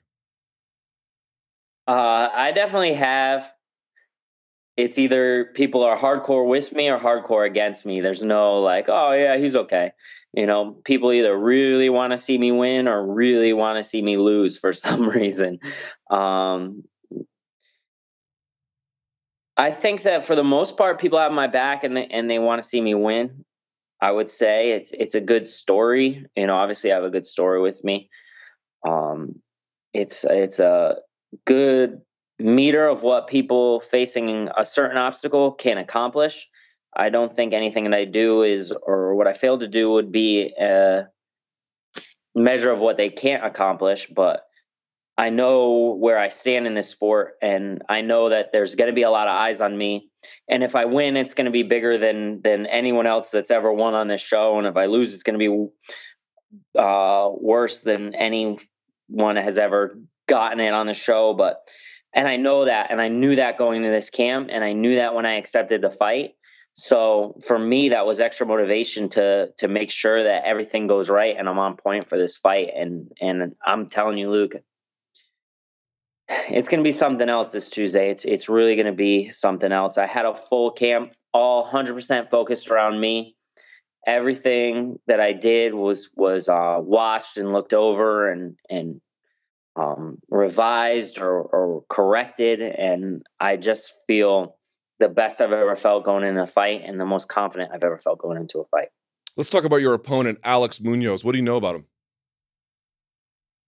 Um, I found out uh, a little bit about him. I had uh, my wrestling coach looked him up, and he's uh, I guess he's a good wrestler. I think he won a national championship, um, maybe in high school, and he was a D1 wrestler. So I mean, obviously, wrestlers are always the toughest fight for anyone. Um, everyone tries to always avoid them, but for me, I, I I welcome challenges and I welcome tough fights, and and I've wrestled and trained with people that are more accomplished than him, and I've been able to take them down, control them, submit them, outstrike them, stop their takedowns.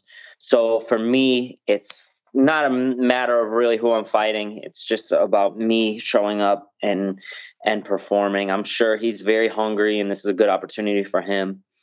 And uh, you know, I feel like maybe the UFC were like, oh, we got this guy who's an up and comer, it was a really tough fight, and we're gonna see if if Nick's the real deal or if if he's not.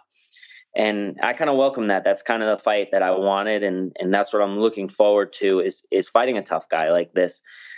And I think style wise, um, he's gonna get really discouraged, and it's gonna be uh, a very tough fight. And I imagine that I'm gonna have to maybe go through some tough times, but I've never had uh, trouble earning what I what I want to accomplish and and getting what's mine uh, the hard way. Yeah, I was going to say you kind of alluded to it there, but if you could clarify a little further, it sounds like you feel like this is a fair matchup. Like you got you got a fair degree of difficulty in an opponent. Yeah, no, I think he's I think he's very tough. I think he's good. You know, I think it's cliche to say, "Oh, my opponent sucks. I'm I'm I'm gonna destroy him. I'm gonna run through him." And I mean, you know, he it could be a tough fight, but I'm I'm ready for that. I'm ready if if if it's hard to dig deep, and I've been training to to take him out. You know, he's he's a fast starter. Um, he comes forward, he tries to finish quick, and and that really doesn't bode well against someone like me. I I fight well against people like that. So for me, it's as soon as I, I saw that, I was like, "Oh, this is a great fight. This is this is what I've been looking forward to. I'm I'm hungry for this. This is what I want." So, um, I couldn't honestly, I, I couldn't be happier with with the fight. You know, um, I think it, it's a it's a good fight, and I and I'm looking forward to it, and it's very motivating to um to have it. You know. So, do you watch the show at all? Dana White's Tuesday Night Contender Series.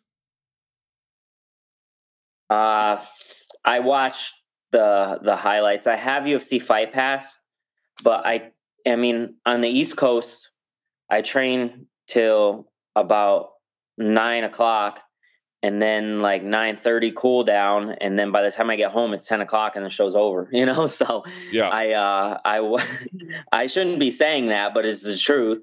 So I watch it. Um, I usually I watch it like either afterwards or I just kind of watch some of the highlights.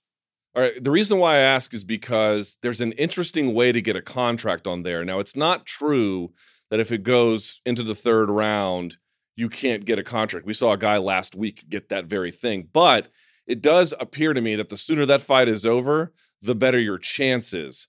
So I'm wondering, does that reality affect your game plan where it's not just about winning or losing, it's about winning a certain kind of way and with a certain kind of speed.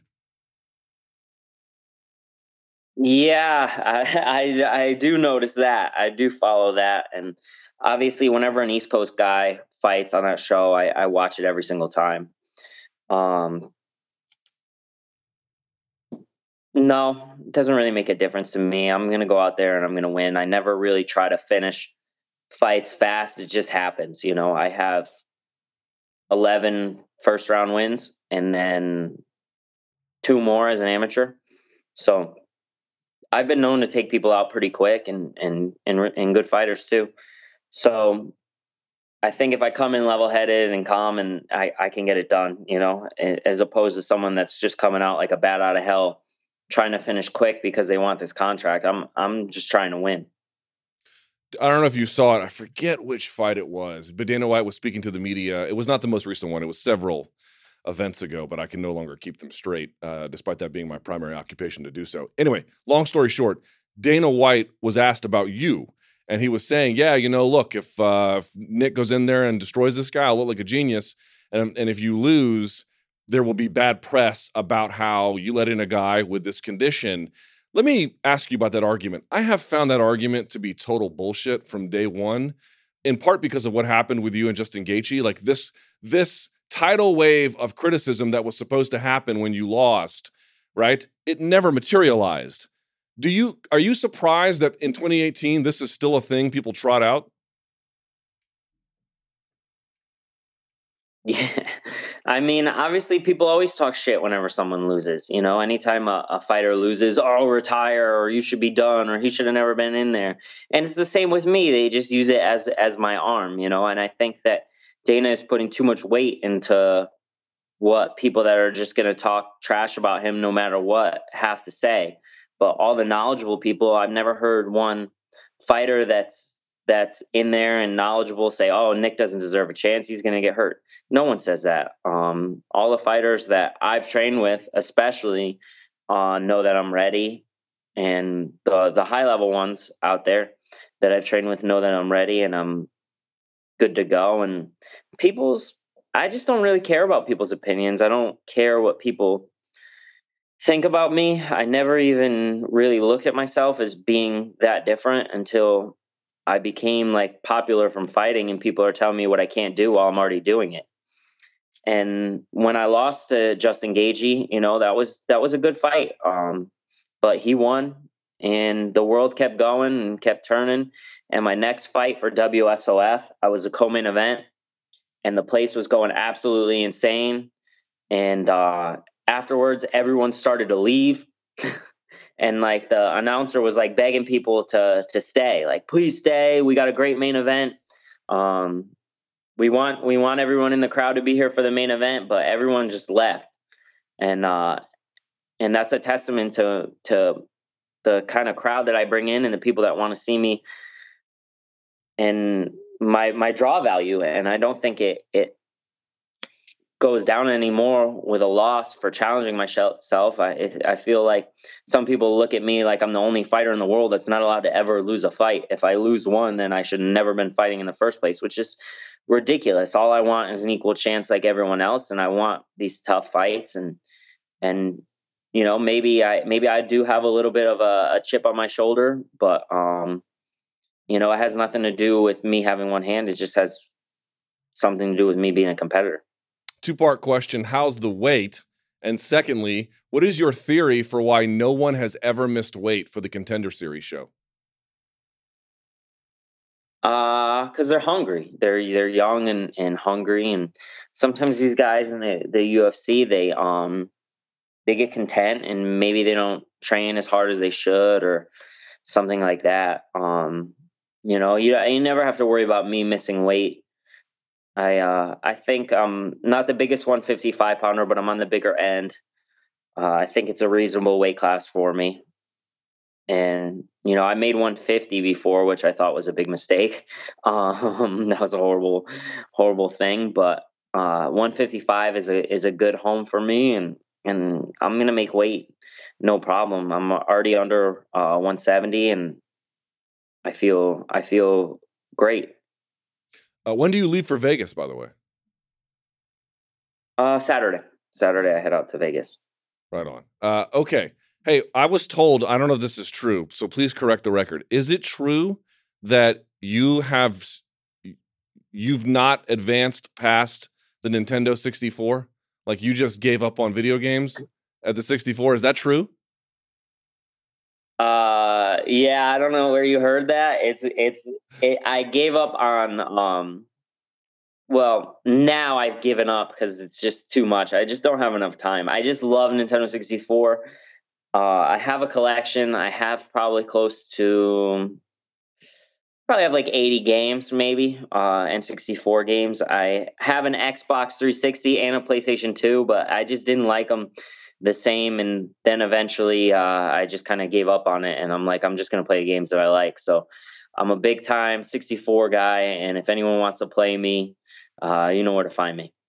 Uh, by the way i just bought i don't know if you've seen these. I got the retro uh, nes the nintendo system but it's the, it's like not much bigger than an ipad. It's super small. It's got 30 games built into it. It's like the greatest purchase i've made 60 bucks. Can't go wrong with it. You got to get it yeah, I have a modded. I have a modded old Xbox, not legal, but um, it has like every Nintendo, Super Nintendo game on it. But I hate not playing it on the original controller, so uh, that would definitely be something I, I'd have to check into. And by the way, why are you a cat guy? Does that mean you're not a dog guy? No, man, come on. That's that's wild. I like dogs, okay? I don't hate dogs. I just love cats. I love my cats. And and I don't care what anyone says. And people that people talk trash about cats come over to my house and they're like, "Oh, your cats are cool." I'm like, "Yeah, man. I, I we just chill all the time, and they sit on your lap, and you don't have to take them outside to go to the bathroom." One second, one second. Yeah, yeah, bring them. Oh, hell yeah. By the way, I'm an owner of two dogs. There he is. Look at him. What's Look his name? guy. This is uh, Boba. Like Boba Fett? After, yeah, after Boba Fett. He's not much of a bounty hunter, is he? Uh yeah, he's kind of a little baby. he's he's a good cat though. He's very friendly. All right, what's the biggest misconception about cats? Um that they're mean, they don't like people, they don't follow you around. This guy follows me everywhere and he's hanging out with me all the time. I just I don't care what people think. I don't care what people have to say about me, you know, and and uh and I love my cats just like I love fighting. And people say I shouldn't fight, you know, or, or this or that. And people say, oh, well, you don't like dogs. Like, of course I like dogs. I just like cats too.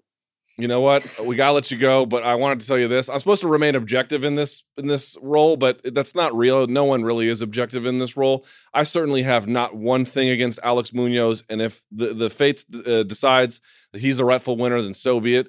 But I have to tell you, Nick, I've been watching your career for a long time. I met you in studio at MMA Uncensored Live six years ago. It would be nice to see you stick it to the haters. I will admit that on air. Yeah, it would be nice. You know, it's uh, easier said than done, but I'm making it easier, uh, easier to be done every day when I'm out there busting my ass to to get it done. And, and confidence is definitely on my side, and I have some great momentum, and I have a fantastic team. I had a great camp, and uh, I couldn't honestly feel like all the pieces are are coming together for a great performance. No excuses one way or the other, right? Yeah, hell, hell no. You know, uh, I've I I definitely I've lost so many times in in wrestling and in life that I, I've learned. It's made me appreciate winning that much more, and it's made me learn how to do everything right to make sure you do win, and it's helped me keep a level head. And uh, the better man's gonna win. The better man's gonna win on this day, and nothing against him. It's just that I'm I'm ready, and I'm ready to to really put on a show and I think I'm going to surprise a lot of people, and I'm going to certainly surprise him. Tuesday, July 24th. People say this all the time. This is the most cliche thing that anyone ever said, ever. You never fought anyone like me. You can't train for someone like me. Every fighter says that, but how many fighters is that true for? You make a compelling point. I can't wait to watch it. Nick Newell takes on Alex Munoz Tuesday, July 24th on Fight Pass as part of Dana White's Tuesday Night Contender Series. It's the main event, no less. Nick, can't wait to see your fight. Thank you so much for your time, and your cats are cool, man. Thank you, and I'll come visit. I'll come visit you after I win. Yeah, come in studio. That'd be great. Yeah, All right, buddy. Take care. I'll see you. There he goes. All right, man. What a guy. What a guy, right? I met him in studio. God, he was there uh, in uh, 2012 in uh, Times Square. He came in studio and I won't say which fighter, but if another fighter grabbed him by his arm on the congenital amputation and kind of looked at it like, eh, like he didn't know what to make of it. It was a very, I don't know, uh, direct way of meeting Nick Newell. This person did, but I, I, look, I don't know Alex Munoz. I'm sure he is a tr- tremendous guy. I don't wish anybody ill will. The right, the, the right man should win, but in an abstract sense, it would be kind of nice to see uh, to see him stick it to the critics. It really would. But he's got to earn it. He's got to earn it like everybody else. Now we're going to be joined by Chael Sonnen in about um, seven or eight minutes or so. But I wanted to make a comment, if I could, not about this fight, not about the stuff from over the weekend, and we'll get to some of the Bellator results, by the way, when Chael is on, because we haven't even talked about that yet. And there's a couple of things I want to I want to talk to him about. But I want to make a comment, if I could. There was a bit of a, a common theme from the weekend. You had Chad Mendes coming back. You had Junior Dos Santos coming back. Now, Chad's case, again, I have mentioned that I am not particularly bothered. I think this idea that people who use are dirty and people who uh, take uh, performance enhancing drugs, if in fact he did, Uh, again, I don't know that the psoriasis cream thing is all that plausible, but it, it, this is an ancient way of thinking that really is not supported by the evidence anymore. But in any case, he did his two years, but he's back, right? JDS was hemmed up in a totally ridiculous scenario. Iain Kidd of Bloody Elbow has highlighted what had gone wrong for him. Uh, I recommend looking that up. But I just want to point out here uh, I don't bring this up to not, I don't bring this up to argue that the penalties are not harsh. In fact, they're too harsh. But I do bring this up to point out that there that these fighters are so perseverant and patient and there is some reason to acknowledge as much after the fact. Here's my point. You look at Tim Means, you look at Yoel Romero, you look at Josh Barnett from this past weekend, you look at Chad Mendes, you look at Junior Dos Santos. What do you find with that? Some of them may have used, some of them may have not used. Many of the ones I've mentioned, in fact, really all but one, um, uh, fought their charges right? JDS fought them. Tim Means fought them. Yoel Romero fought them. Josh Barnett famously fought them, being totally exonerated in the end. And nevertheless, many of them still lost time, some more than others. Uh, in the case of Josh Barnett, uh, well over a year he lost. But what does it tell you? It tells you that the system that we have right now in anti-doping, it is in desperate need of reformation. It is archaic. It is a zero tolerance policy that can't possibly work. It won't work. You can mark my words now. It will fail. It is destined to crumble. But in the meantime, by being zero tolerance, it is incredibly punitive. Incredibly punitive, often in unfair ways against the Meanses, against the Barnetts, against the JDSs, in a manner that should not be the way that it is. And I have said this about their money. I will say this about the anti doping because I brought it up with Reebok. I brought it up with everything else. Uh, as, as upset as I am about the current state of things, the fighters have a responsibility long term to fix this. I can raise as much hell as I want, I cannot fix it. Everyone else in MMA media can raise as much hell, they cannot fix it. Fighters, if you are listening, if you are watching, the cavalry is not coming. It is not coming. If you want things to be better, you have to fix them. But there is a bright note that should be acknowledged here, and that is whether you served out a suspension that was fair or not, there can be life after USADA punishments. It is not to say that those punishments are fair. It is not to say that the system doesn't deserve reformation. It is not to say that there is something absolutely borderline, well, I won't say criminal, but certainly deeply unethical about this system being forced on fighters and them having to live inside of it with very few rights. All of that is true. But it is also true that these fighters show incredible perseverance in dealing with it. I mentioned last week on the show in light of what happened to Max Holloway. A very different scenario, but nevertheless, there is a common thread there. We ask way too much of these fighters, too much media. We don't pay them enough. The amount of training they have to do, the amount of active recovery they have to do, the amount of specific kinds of training they have to do, the volume they have to do, the travel they have to do. And then we put them out there in fights, and we don't really have cornering that takes long term injury into consideration, or even what it might mean to have short term problems as a result of a breaking an arm or whatever the hell else is going on. All of these things are true. We are breaking these people, we are breaking them. But what you're finding is, even through all of those challenges, they are persevering. And so, whatever happened with Chad Mendes, I don't know, but it was great to see him back. And Junior Dos Santos exonerating himself, it was great to see him back.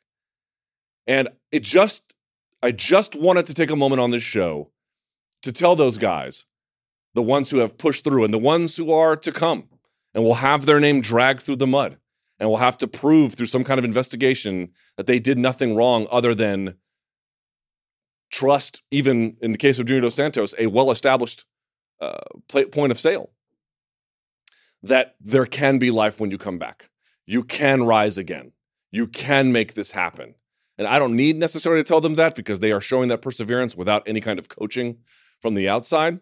But I was sort of heartened by the return of them. I was heartened to see that they had made a pushback. And um, more needs to be done, but that was an important moment, I think.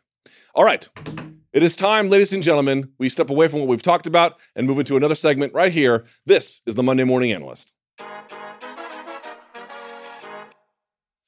Joining me now on the hotline to get this going is a man who was calling the fights for Bellator 202 over the weekend. I mean, this guy is everywhere. You can catch him on Ariel and the Bad Guy from our uh, former colleague Ariel Helwani on ESPN Plus. He's got his own podcast. He's got a crazy YouTube channel. He's fighting for Bellator. He's doing everything under the sun. The one and only Chael Sonnen joins the show. Chael, how are you? Luke, I am awesome. What's going on, man? How do you sleep, Chael? And better question, when do you sleep? I hate it. I don't like sleep, and I hate days off. Uh, days off are my least favorite thing. If I look at my calendar and say I got nothing to do the next day, so I like to stay busy, man. I, pre- I prefer to participate. Uh, all right, so you did a great job commentating. I thought you and Sean Grande was that the first time it was a two man booth for you guys? Yeah, I haven't got to work with Sean. I mean, I've worked with him. It used to be he, Jimmy, and I. Uh, they both went. Uh, Sean to basketball. Jimmy went over to the UFC. So I've never worked with just Jimmy, and I loved it. I mean, uh, or Sean rather. I, I loved it. He was, uh, you know, he's he's a pro and uh, he was fun. How's Thackerville, by the way? I like it. You know what? It's so funny. I can hear that in your tone, and so many people do not. And they, uh, I don't know anything about it. I mean, they talk about like the smoke casino. I, I don't even notice it. I have no. My my aunt used to smoke. I, I I don't know. I love it. I love going there. It's a direct flight for me. A little pizza restaurant in there that's open till three in the morning. I get a kick out of going. All right, let's start with, to me, the most impressive performance of that night. You had Michael McDonald defeating Eduardo Dantas at 58 seconds into the first round. Now, we'll get to the injury later, but my God, Michael McDonald, what power he has to the point where he thinks his left hand is now broken. I believe that it is. And what he said, Chael, was something quite interesting, which was, My body simply is not, uh, not an appropriate vessel for the power it can generate. Have you ever heard of something like that before? Uh, I've never heard it like that. And, you know, as arrogant as it sounds uh, to reread that, he was just trying to answer the question. He was just saying, look, I hit too hard. And I can tell you this, Luke, I've never broke my hand. But the reason I've never broke my hand is I don't hit hard enough. So, I mean, there is a reality to that, that some of those power punchers. And you'll remember back to the, the early 90s when wrapping your hand uh, in some organizations was uh, illegal and in some was optional uh, the wrestlers never wrapped their hands because they didn't hit hard enough. They didn't have to worry about protecting your hand. It's just a reality. So yeah, it does appear. I mean, he broke his right hand in his previous fight. Now he's broken his left hand in this fight. There's only 58 seconds. I believe him. I think he hits too damn hard. If he's going to be six surgeries deep on his hands, is that too many to continue fighting? No, I don't think it would be too many. Uh, at the same time, I don't know that it wouldn't be too many. I just I don't know that there's an actual rule on that. But he might have to change his style. Uh, you know, the guy can wrestle really well. Um, you know, to tell a fist fighter to go into a fist fight and not throw as hard as he can is a little bit ridiculous. However, if he keeps on breaking his hands, he might have to do just that. So I, I'm not really sure what he's going to do. I've always thought he was a really good fighter. He was one of those guys when Scott Coker signed him uh, I, I knew there was something special going to happen there. You know, his was different. I don't know if you heard about his signing. It was nothing like Machida, where you know he's got a top manager and Ed Soares that can make a phone call and boom, then all of a sudden Machida's name's on the table and you go back and forth and get a contract. And it wasn't like that. I, McDonald disappeared. He was in California. I think he was, you know, maybe working at a gym or training some something like that. But he was gone. He left the scene. He didn't even have a contact with Bellator. Bellator got on a uh, went and found him. I think it was Mike Kogan went drove out there, found him, and said, "Hey, what are you doing with your life, and how come you're not fighting?" They uh, basically went and recruited him. A lot of people don't know that story. I think it's a compelling story. That's the only reason he's even in there. He was like, oh, "I didn't know you guys wanted me." So yeah, we do want you. Let's get a contract. He said, "Okay." That's why you... he'd be out of the sport completely. Yeah, which is a shame because uh, it would have been a shame rather if we, we had uh, not had a chance to see his career fully materialize. Although I guess we'll see what happens going forward. But speaking of Eduardo Dantas, what do you make of that injury? First of all, I mean, obviously it's gruesome, but how much of a role did it play ultimately in the outcome? Yes, you know, so is so good. If if he's not out there defending a world championship. He's out there fighting for world championships. This was like his first three round fight in in a meaningful period of time, many years. Uh, I just think he's great. But yeah, so for the fans that didn't see it, they're on their feet, they're trading punches. McDonald clips him. When Dantas goes down, and we didn't know this at the time, we just knew he went down and the fight needed to be stopped. Watched it on replay together, McDonald, all of us together. I missed it, he missed everybody. Uh, when Dantas goes down, he rolls over his ankle, and it was just nasty. Uh, you know, Cro Cop had done this to his leg when Gonzaga kicked him, but it turned out Cro Cop's leg was okay. But if you'll remember, when we all saw the replay, the the way the leg was, we're going, "Oh my gosh, that could have been terrible," and it was for Dantas. I I read this morning on an internet feed that uh, that it was broken and that he's going to have to have surgery. We knew something was very bad, but whether it was dislocated, you know, it's all discombobulated. But we didn't know if that if that meant that it was separated or or a break. His side is now saying it's a break, and he's got to have surgery today. Uh, what's the worst injury you've ever suffered in a sporting competition? Yeah, so uh, nothing that would compare to this. Um, the most painful was, I think, a broken nose, and uh, that wasn't even all that painful. It ended my my practice for the day. Getting it reset uh, it did hurt very bad, but uh, but that's it. I, I've been really, uh, I guess you would call it lucky. You've never like uh, separated a rib or something like that. Uh, yeah, I guess I have, and that hurt pretty bad too. I would put the nose over that. I had a fight with Nate Marquardt, and he broke my sternum. Um, but that sounds a lot worse than it is. It was it was like a, a fracture and uh the, the pain wasn't all that bad. The nose really hurt. You, this might be a weird one. Do you want to know what else hurts? Is a broken uh, finger. I shattered my thumb one time, which just meant it, it it's broken in at least three places. Uh, that hurt really bad. But I think in the world of injuries, fighters would go, man, you you came out all right. So let's talk about Chris Honeycutt, who's also on this card. You know him as well as I do. Runner up at Edinboro uh, incredible wrestler, right? But where is he in that in that uh, space at middleweight in in Bellator? Like on the one hand, he's made incredible improvements. On the other hand, I thought he'd be a maybe it's unfair of me, but I kind of thought he'd be a little bit further along. Yeah, I don't think that's unfair. I, I don't uh, I don't mind those kind of discussions at all because uh, he's got to hear him, and what what he's missing is is very hard for me to say. Athletically, he's a talent. Uh, mentally, he's a talent. You know, he works hard. He prepares for fights. He just took out a, a two-time Olympian uh, over the weekend, and I don't think most people knew that. It was a situation where uh, you know bringing the right attention and getting the right praise is is part of the game, and it's it's really hard to do, and it's kind of a hindsight issue whether it works out or not. For the guys that it works out for, they act like they're some kind of geniuses and understand how to promote a career. For the guys that don't, we dismiss them. But it, it's neither of those things. You go out, you do the fights you can and you just hope that it catches on and people know the stories behind him. So I thought that Honeycutt looked great. I think he's looked great in his whole career. I thought he beat Lovato Jr. for that matter. I thought the judges had that one mm. wrong. So yeah, you know, I think he's close to undefeated. I, I know that he's a real talent by watching him, but as far as catching on and getting that attention uh, and getting those accolades, that's tough. Sometimes that's up to guys like you and I, Luke, to make sure we tell the story to everybody else. Yeah, well, uh, I've certainly interviewed him a number of times. I think highly of him. I would just like to see, a, I guess, a little. I don't, I don't know. I don't know what I'm looking for exactly, but I feel like something's missing, and I can't quite put my finger on it because it's not like he's having like boring fights. I agree with you. You know, I think that uh, Anthony Smith over in the UFC is a, a good comparison, and maybe he's coming out of his shell now. He's going to fight Shogun, and it's a main event. But he's another one of those guys where I look at, you know, Monday morning after he fights on the weekend and go, hey guys, why are you not doing more with him? Right? He's he's the right age. He's the right look. He's definitely the right look. I mean, if that guy doesn't look like a cage fighter, who does?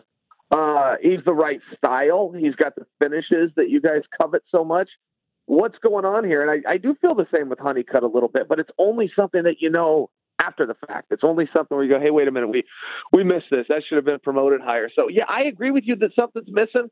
Um, and and I think he could steer himself just a little bit with with you know certain call outs and and look for for guys that could get him a little bit more attention. But skill wise, I'm impressed with the guy.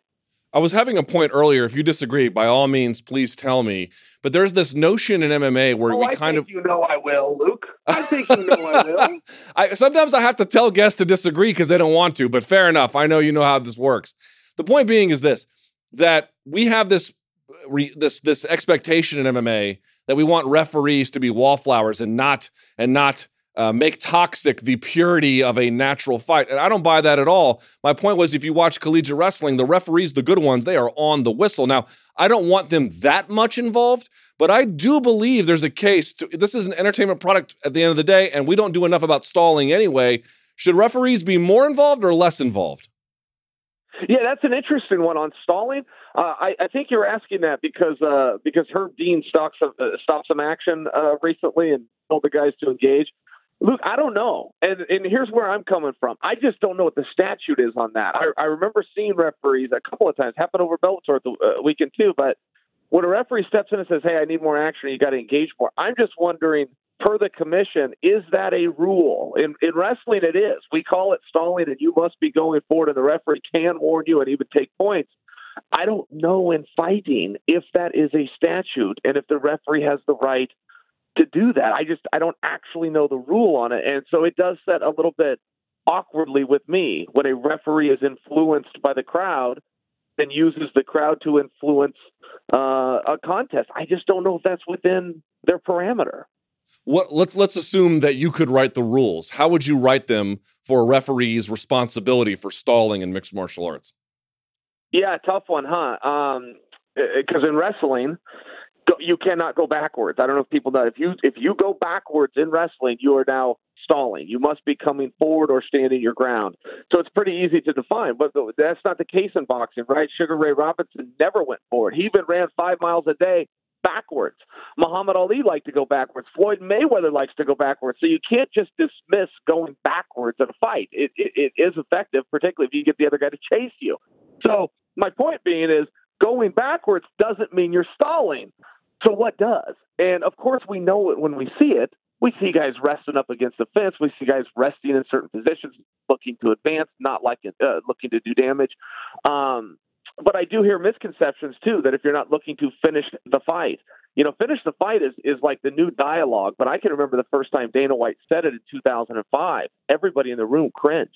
You know, finish him is something we only saw in Hollywood up to that point, and that was when a guy was about to get his head chopped off. It was it was like this vernacular where everybody uh, oozed and, and cringed as we're, we're you know, trying to get the sport legalized in all the states. New York was a big holdout. Now, not only is it an accepted term, it's used, and now not only is it used, if you're not finishing fights, they'll affect your ranking. So it's it's very weird and very funny and very interesting how that that that dialogue changed. I guess the point I'm trying to get at is is now I hear announcers, I hear people saying, "Well, you're not looking to finish." There's a part of me going, "Yeah, that's that's not actually a rule. That's something that that Dana has said in 2005 was resisted has now caught on, and now in make believe land, you guys are acting as though that's a rule, which it's not, and it never will be. Could you imagine a government agency that does oversight writing in that you must finish or be trying to finish your opponent? Like uh, uh that's that sits very uneasy with me, and I'm not a prude on these things, but that so, that doesn't sit well. Yeah, I, I would share your your concern there. One thing I had talked about earlier in the show that was raised by one of our tweeters was this notion of the hammer fist. You had two hammer fist finishes this week, one by Niko Price right off of his back, and then another one Sage Northcutt in a more traditional circumstance. But the one by Niko Price was really interesting, totally off of his back, almost from like a, a, a somewhat of a guard position. First shot puts Randy Brown out. Uh, incredible, incredible shot. Here's my question to you: Are are people getting better at hammer fisting? Is that a thing? You know, I, I, I we're now practicing it in the room uh, for a couple of reasons. You know, first off, that part of your hand is pretty solid.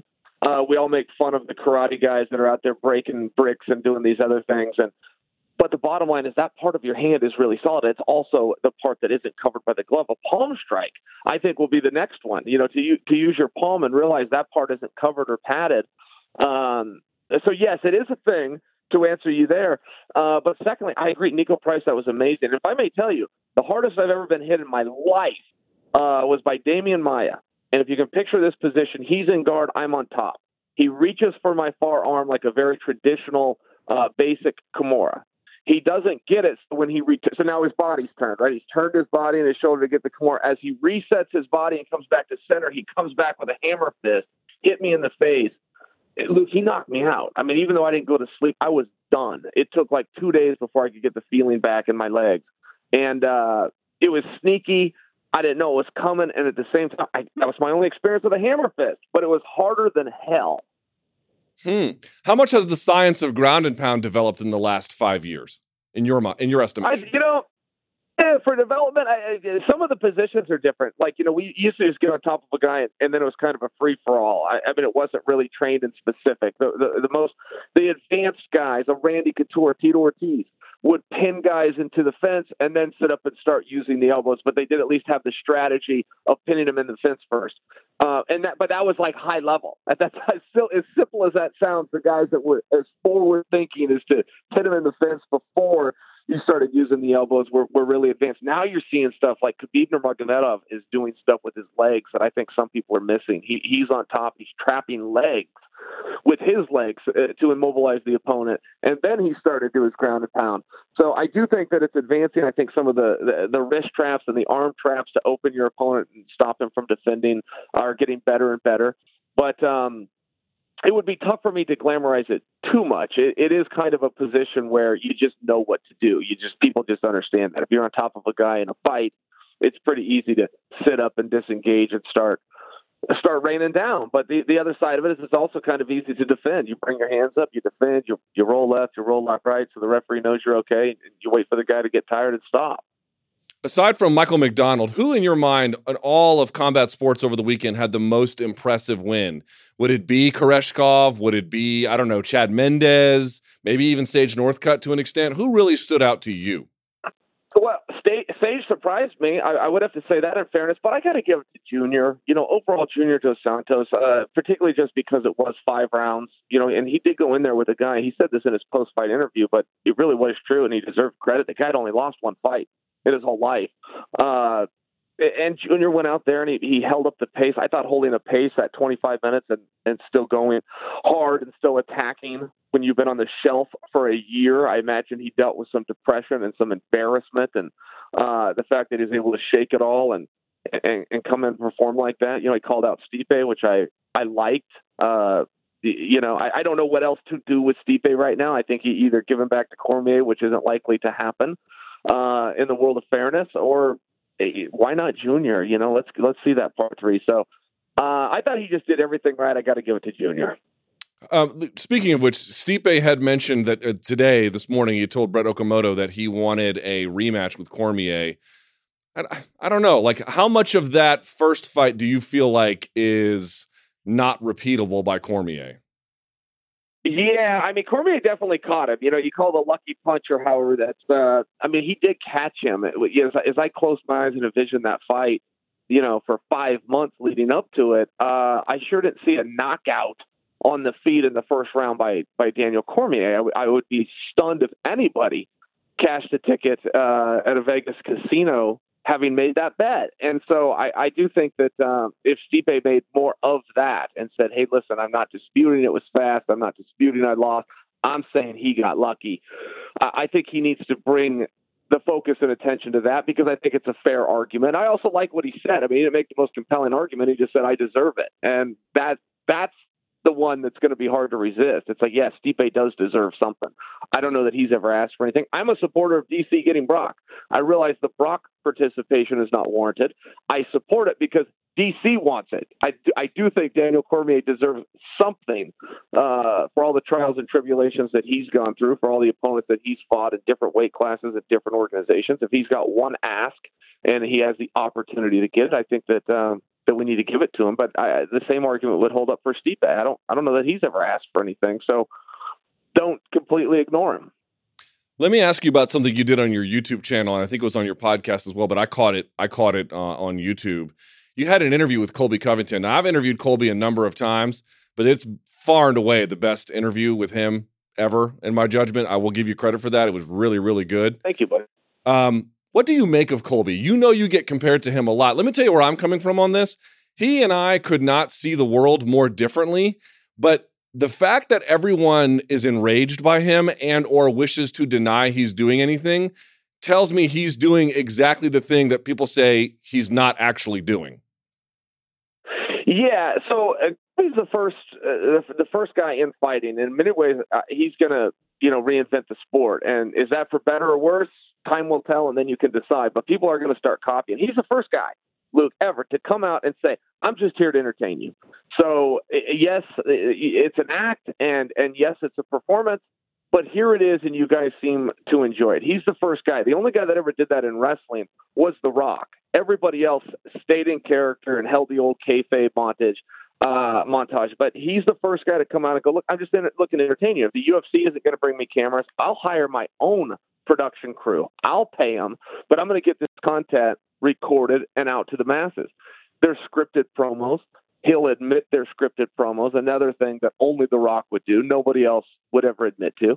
And uh, I think that he's having fun. Now, I've known him since he's 11 years old. It's going to be very hard for him to do anything uh, that upsets me because I just understand it a little bit differently. But I do think we're going to see guys start to copy him. I think he's an innovator in many ways. And again, is that a good thing or a bad thing? We'll find out. But he does get credit for coming in, for me at least, from coming in and, and changing it.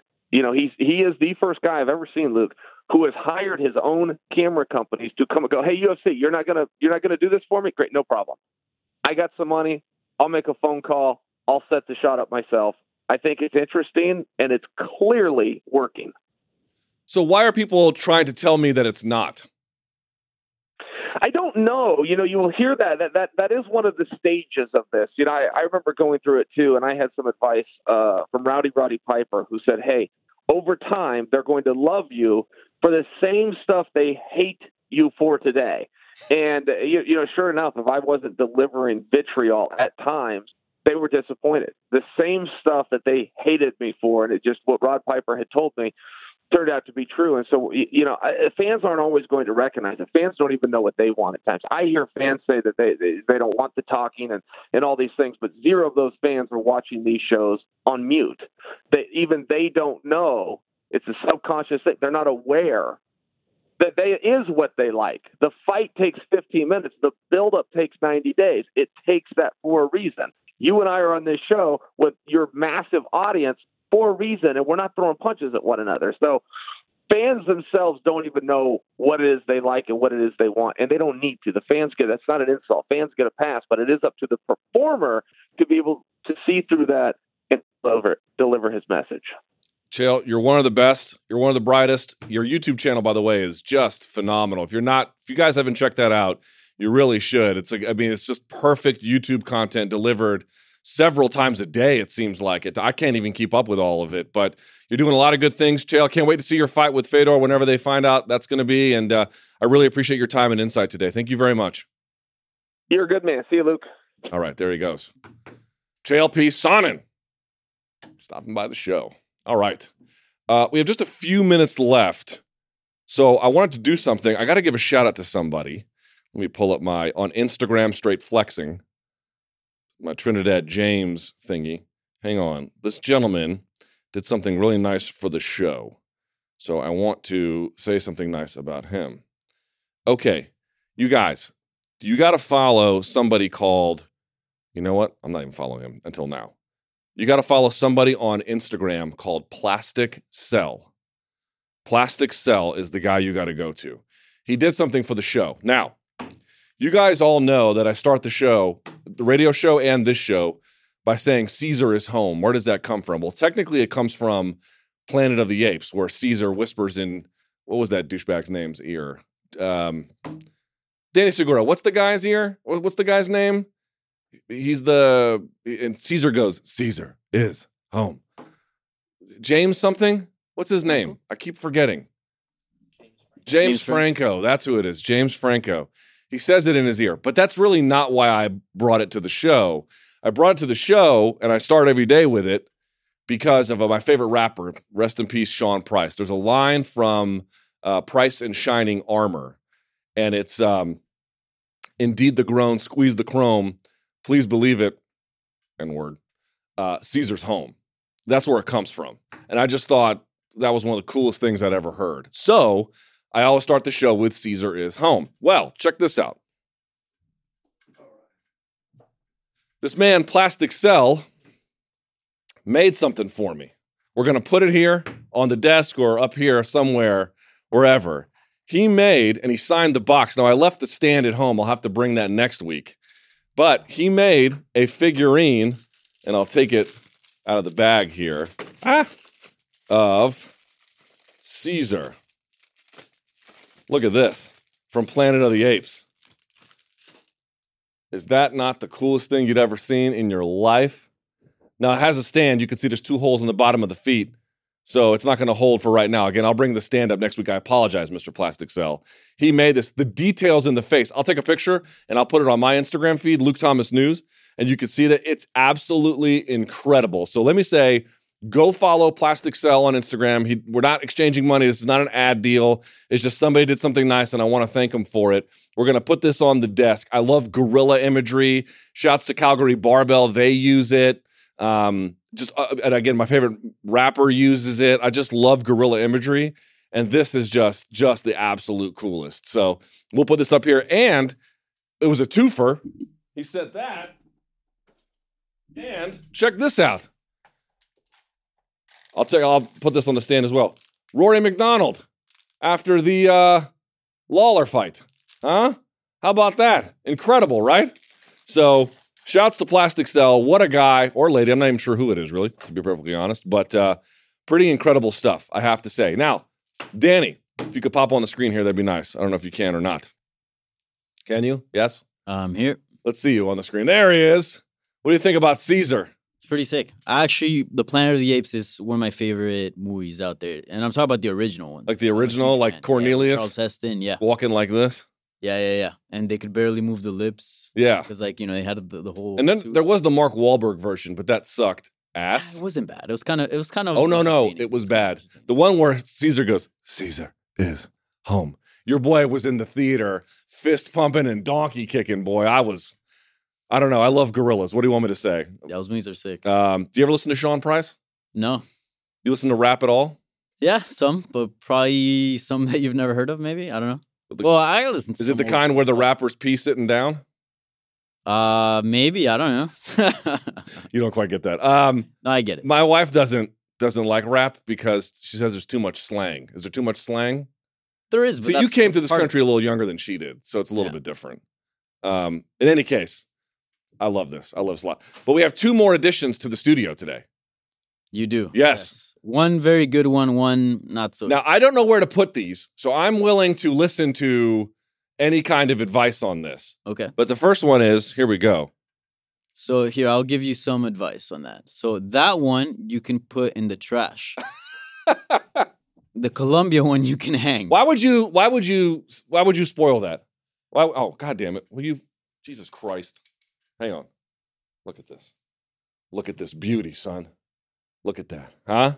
We got to put that in studio, my friend. Look at that thing. Greatest club in the world. Yes. Yes. Yes. it Pretty is. good Look- club, Look at that crest. All right, and you ruined it because I don't know what's wrong with you.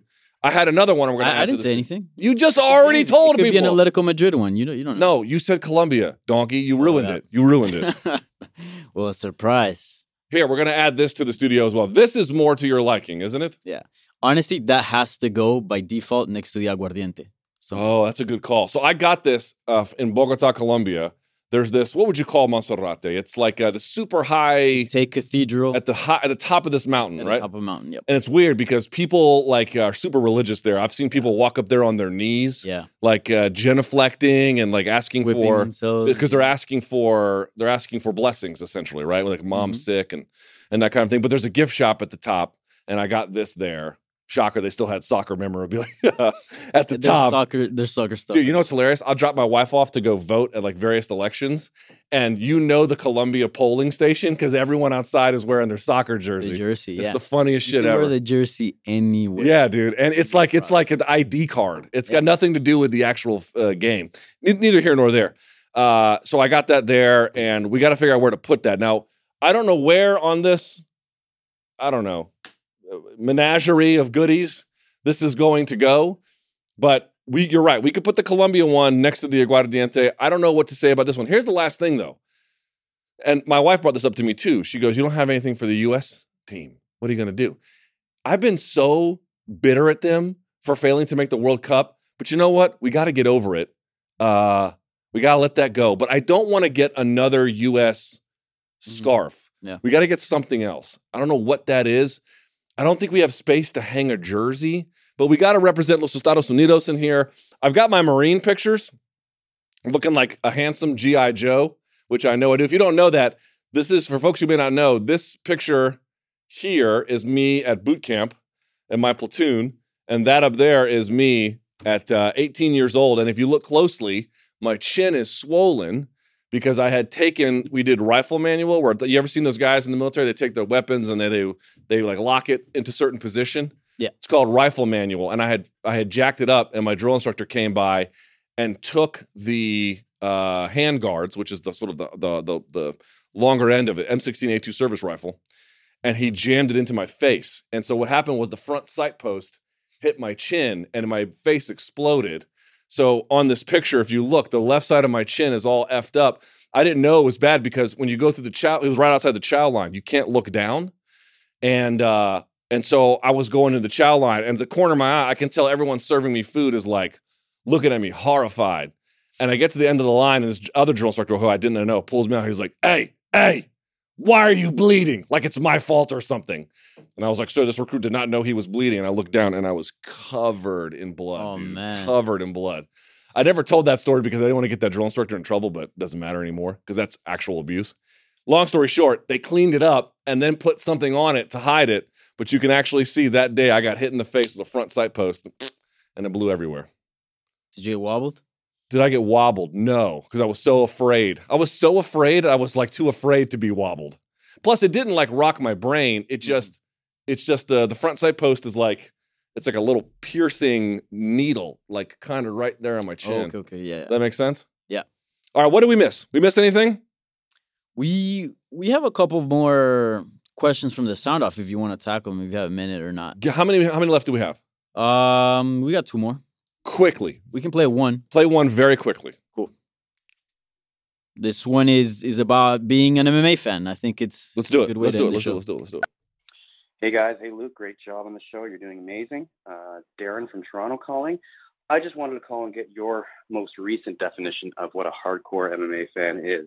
I'd like to consider myself a pretty strong fan. I watch every UFC event that happens, uh, every flagship Bellator event or tentpole Bellator event. And uh, but with with so many events happening so often now, it's hard to keep up with everything and still have a regular life. And uh, I just like to know what you guys consider a hardcore MMA fan. Thanks a lot. Once again, you guys are doing a great job. You're killing it. Keep it up. Wow, what a great call! Very, very nice. Thank you so much to that gentleman for um, great question and and uh, the kind sentiments. I've always said, remember, it's very easy to send somebody a negative thing. It's very hard to send someone a nice thing. So when someone sends you a nice thing, they're taking extra special time out of their day to do that. The answer is it's so different from when I was coming up the, the last ten to twelve years. It was there was a time where you could watch just about everything. Now maybe not live but it was pretty easy to get. There was a Pride every so often. There was a UFC every so often. And then you could go to your regional MMA in your hometown, and that was more than enough. Now, it's like, how would I define it? I don't know that there, it's like pornography with the Supreme Court. You know it when you see it, kind of a thing, but there's not any hard and fast rules about it.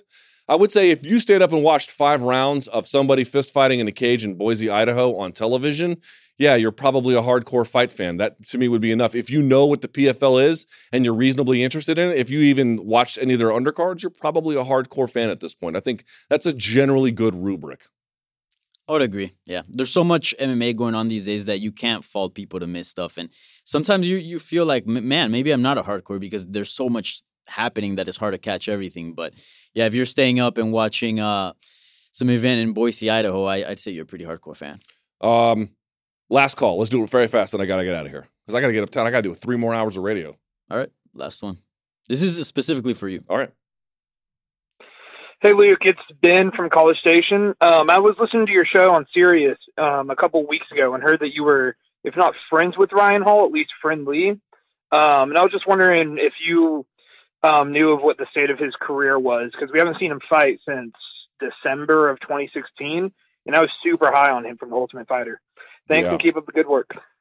Great question. I reached out to him recently. I have not heard back. Not we're not beefing or anything. We're I do consider him a friend. I don't see him all the time or anything like that. But he's been to my house to watch pay per views. This was before he was in the UFC, and um, you know his his uh, one of his underlings, uh, Seth Smith. a black belt at, in Richmond, Virginia, out of Upstream BJJ, is a very, very good friend of mine. So um, I do consider myself very friendly with Ryan Hall. I do not know. I do not know. Um, I know he was looking for some fights, and a couple of the right ones did not, in his mind, I think, come his way. So I think he passed on those opportunities. And I don't know what his current situation is. I've been trying to find out. You know what I'll do? I will reach out to him and see if I can figure out what the hell's going on because um, I did see him at the very first IBJJF DC Open, and we talked then. And I don't. He had the same update, which is he's still looking for a fight. Um, but yeah, I would love to see him back. Yeah, he kind of fell off, and he's he's quite on a streak. I mean, I He's still training. Yeah, He's still training. he's in a five fight win streak. Yeah. six fight. I'm Yeah, I think he's been helping Kenny Florian a little bit. Like he's out there, he's still he's still putting in work. Uh, Wonderboy Thompson too, so he's still training. I'd love to see him back. One of the best. Uh, all right, man. Good work today. Well, mediocre work for you. I know I did great work, but you know you did all right. All right. Thanks, I appreciate it. High energy. It's a Yeah, high energy yeah. Monday, Danny's. Uh, Danny Segura. All right, thank you, buddy. Don't forget, call our number 844-866-2468 for uh, future calls. You can use the hashtag the MMA hour. And until next time, thank you guys so much for watching. Stay frosty.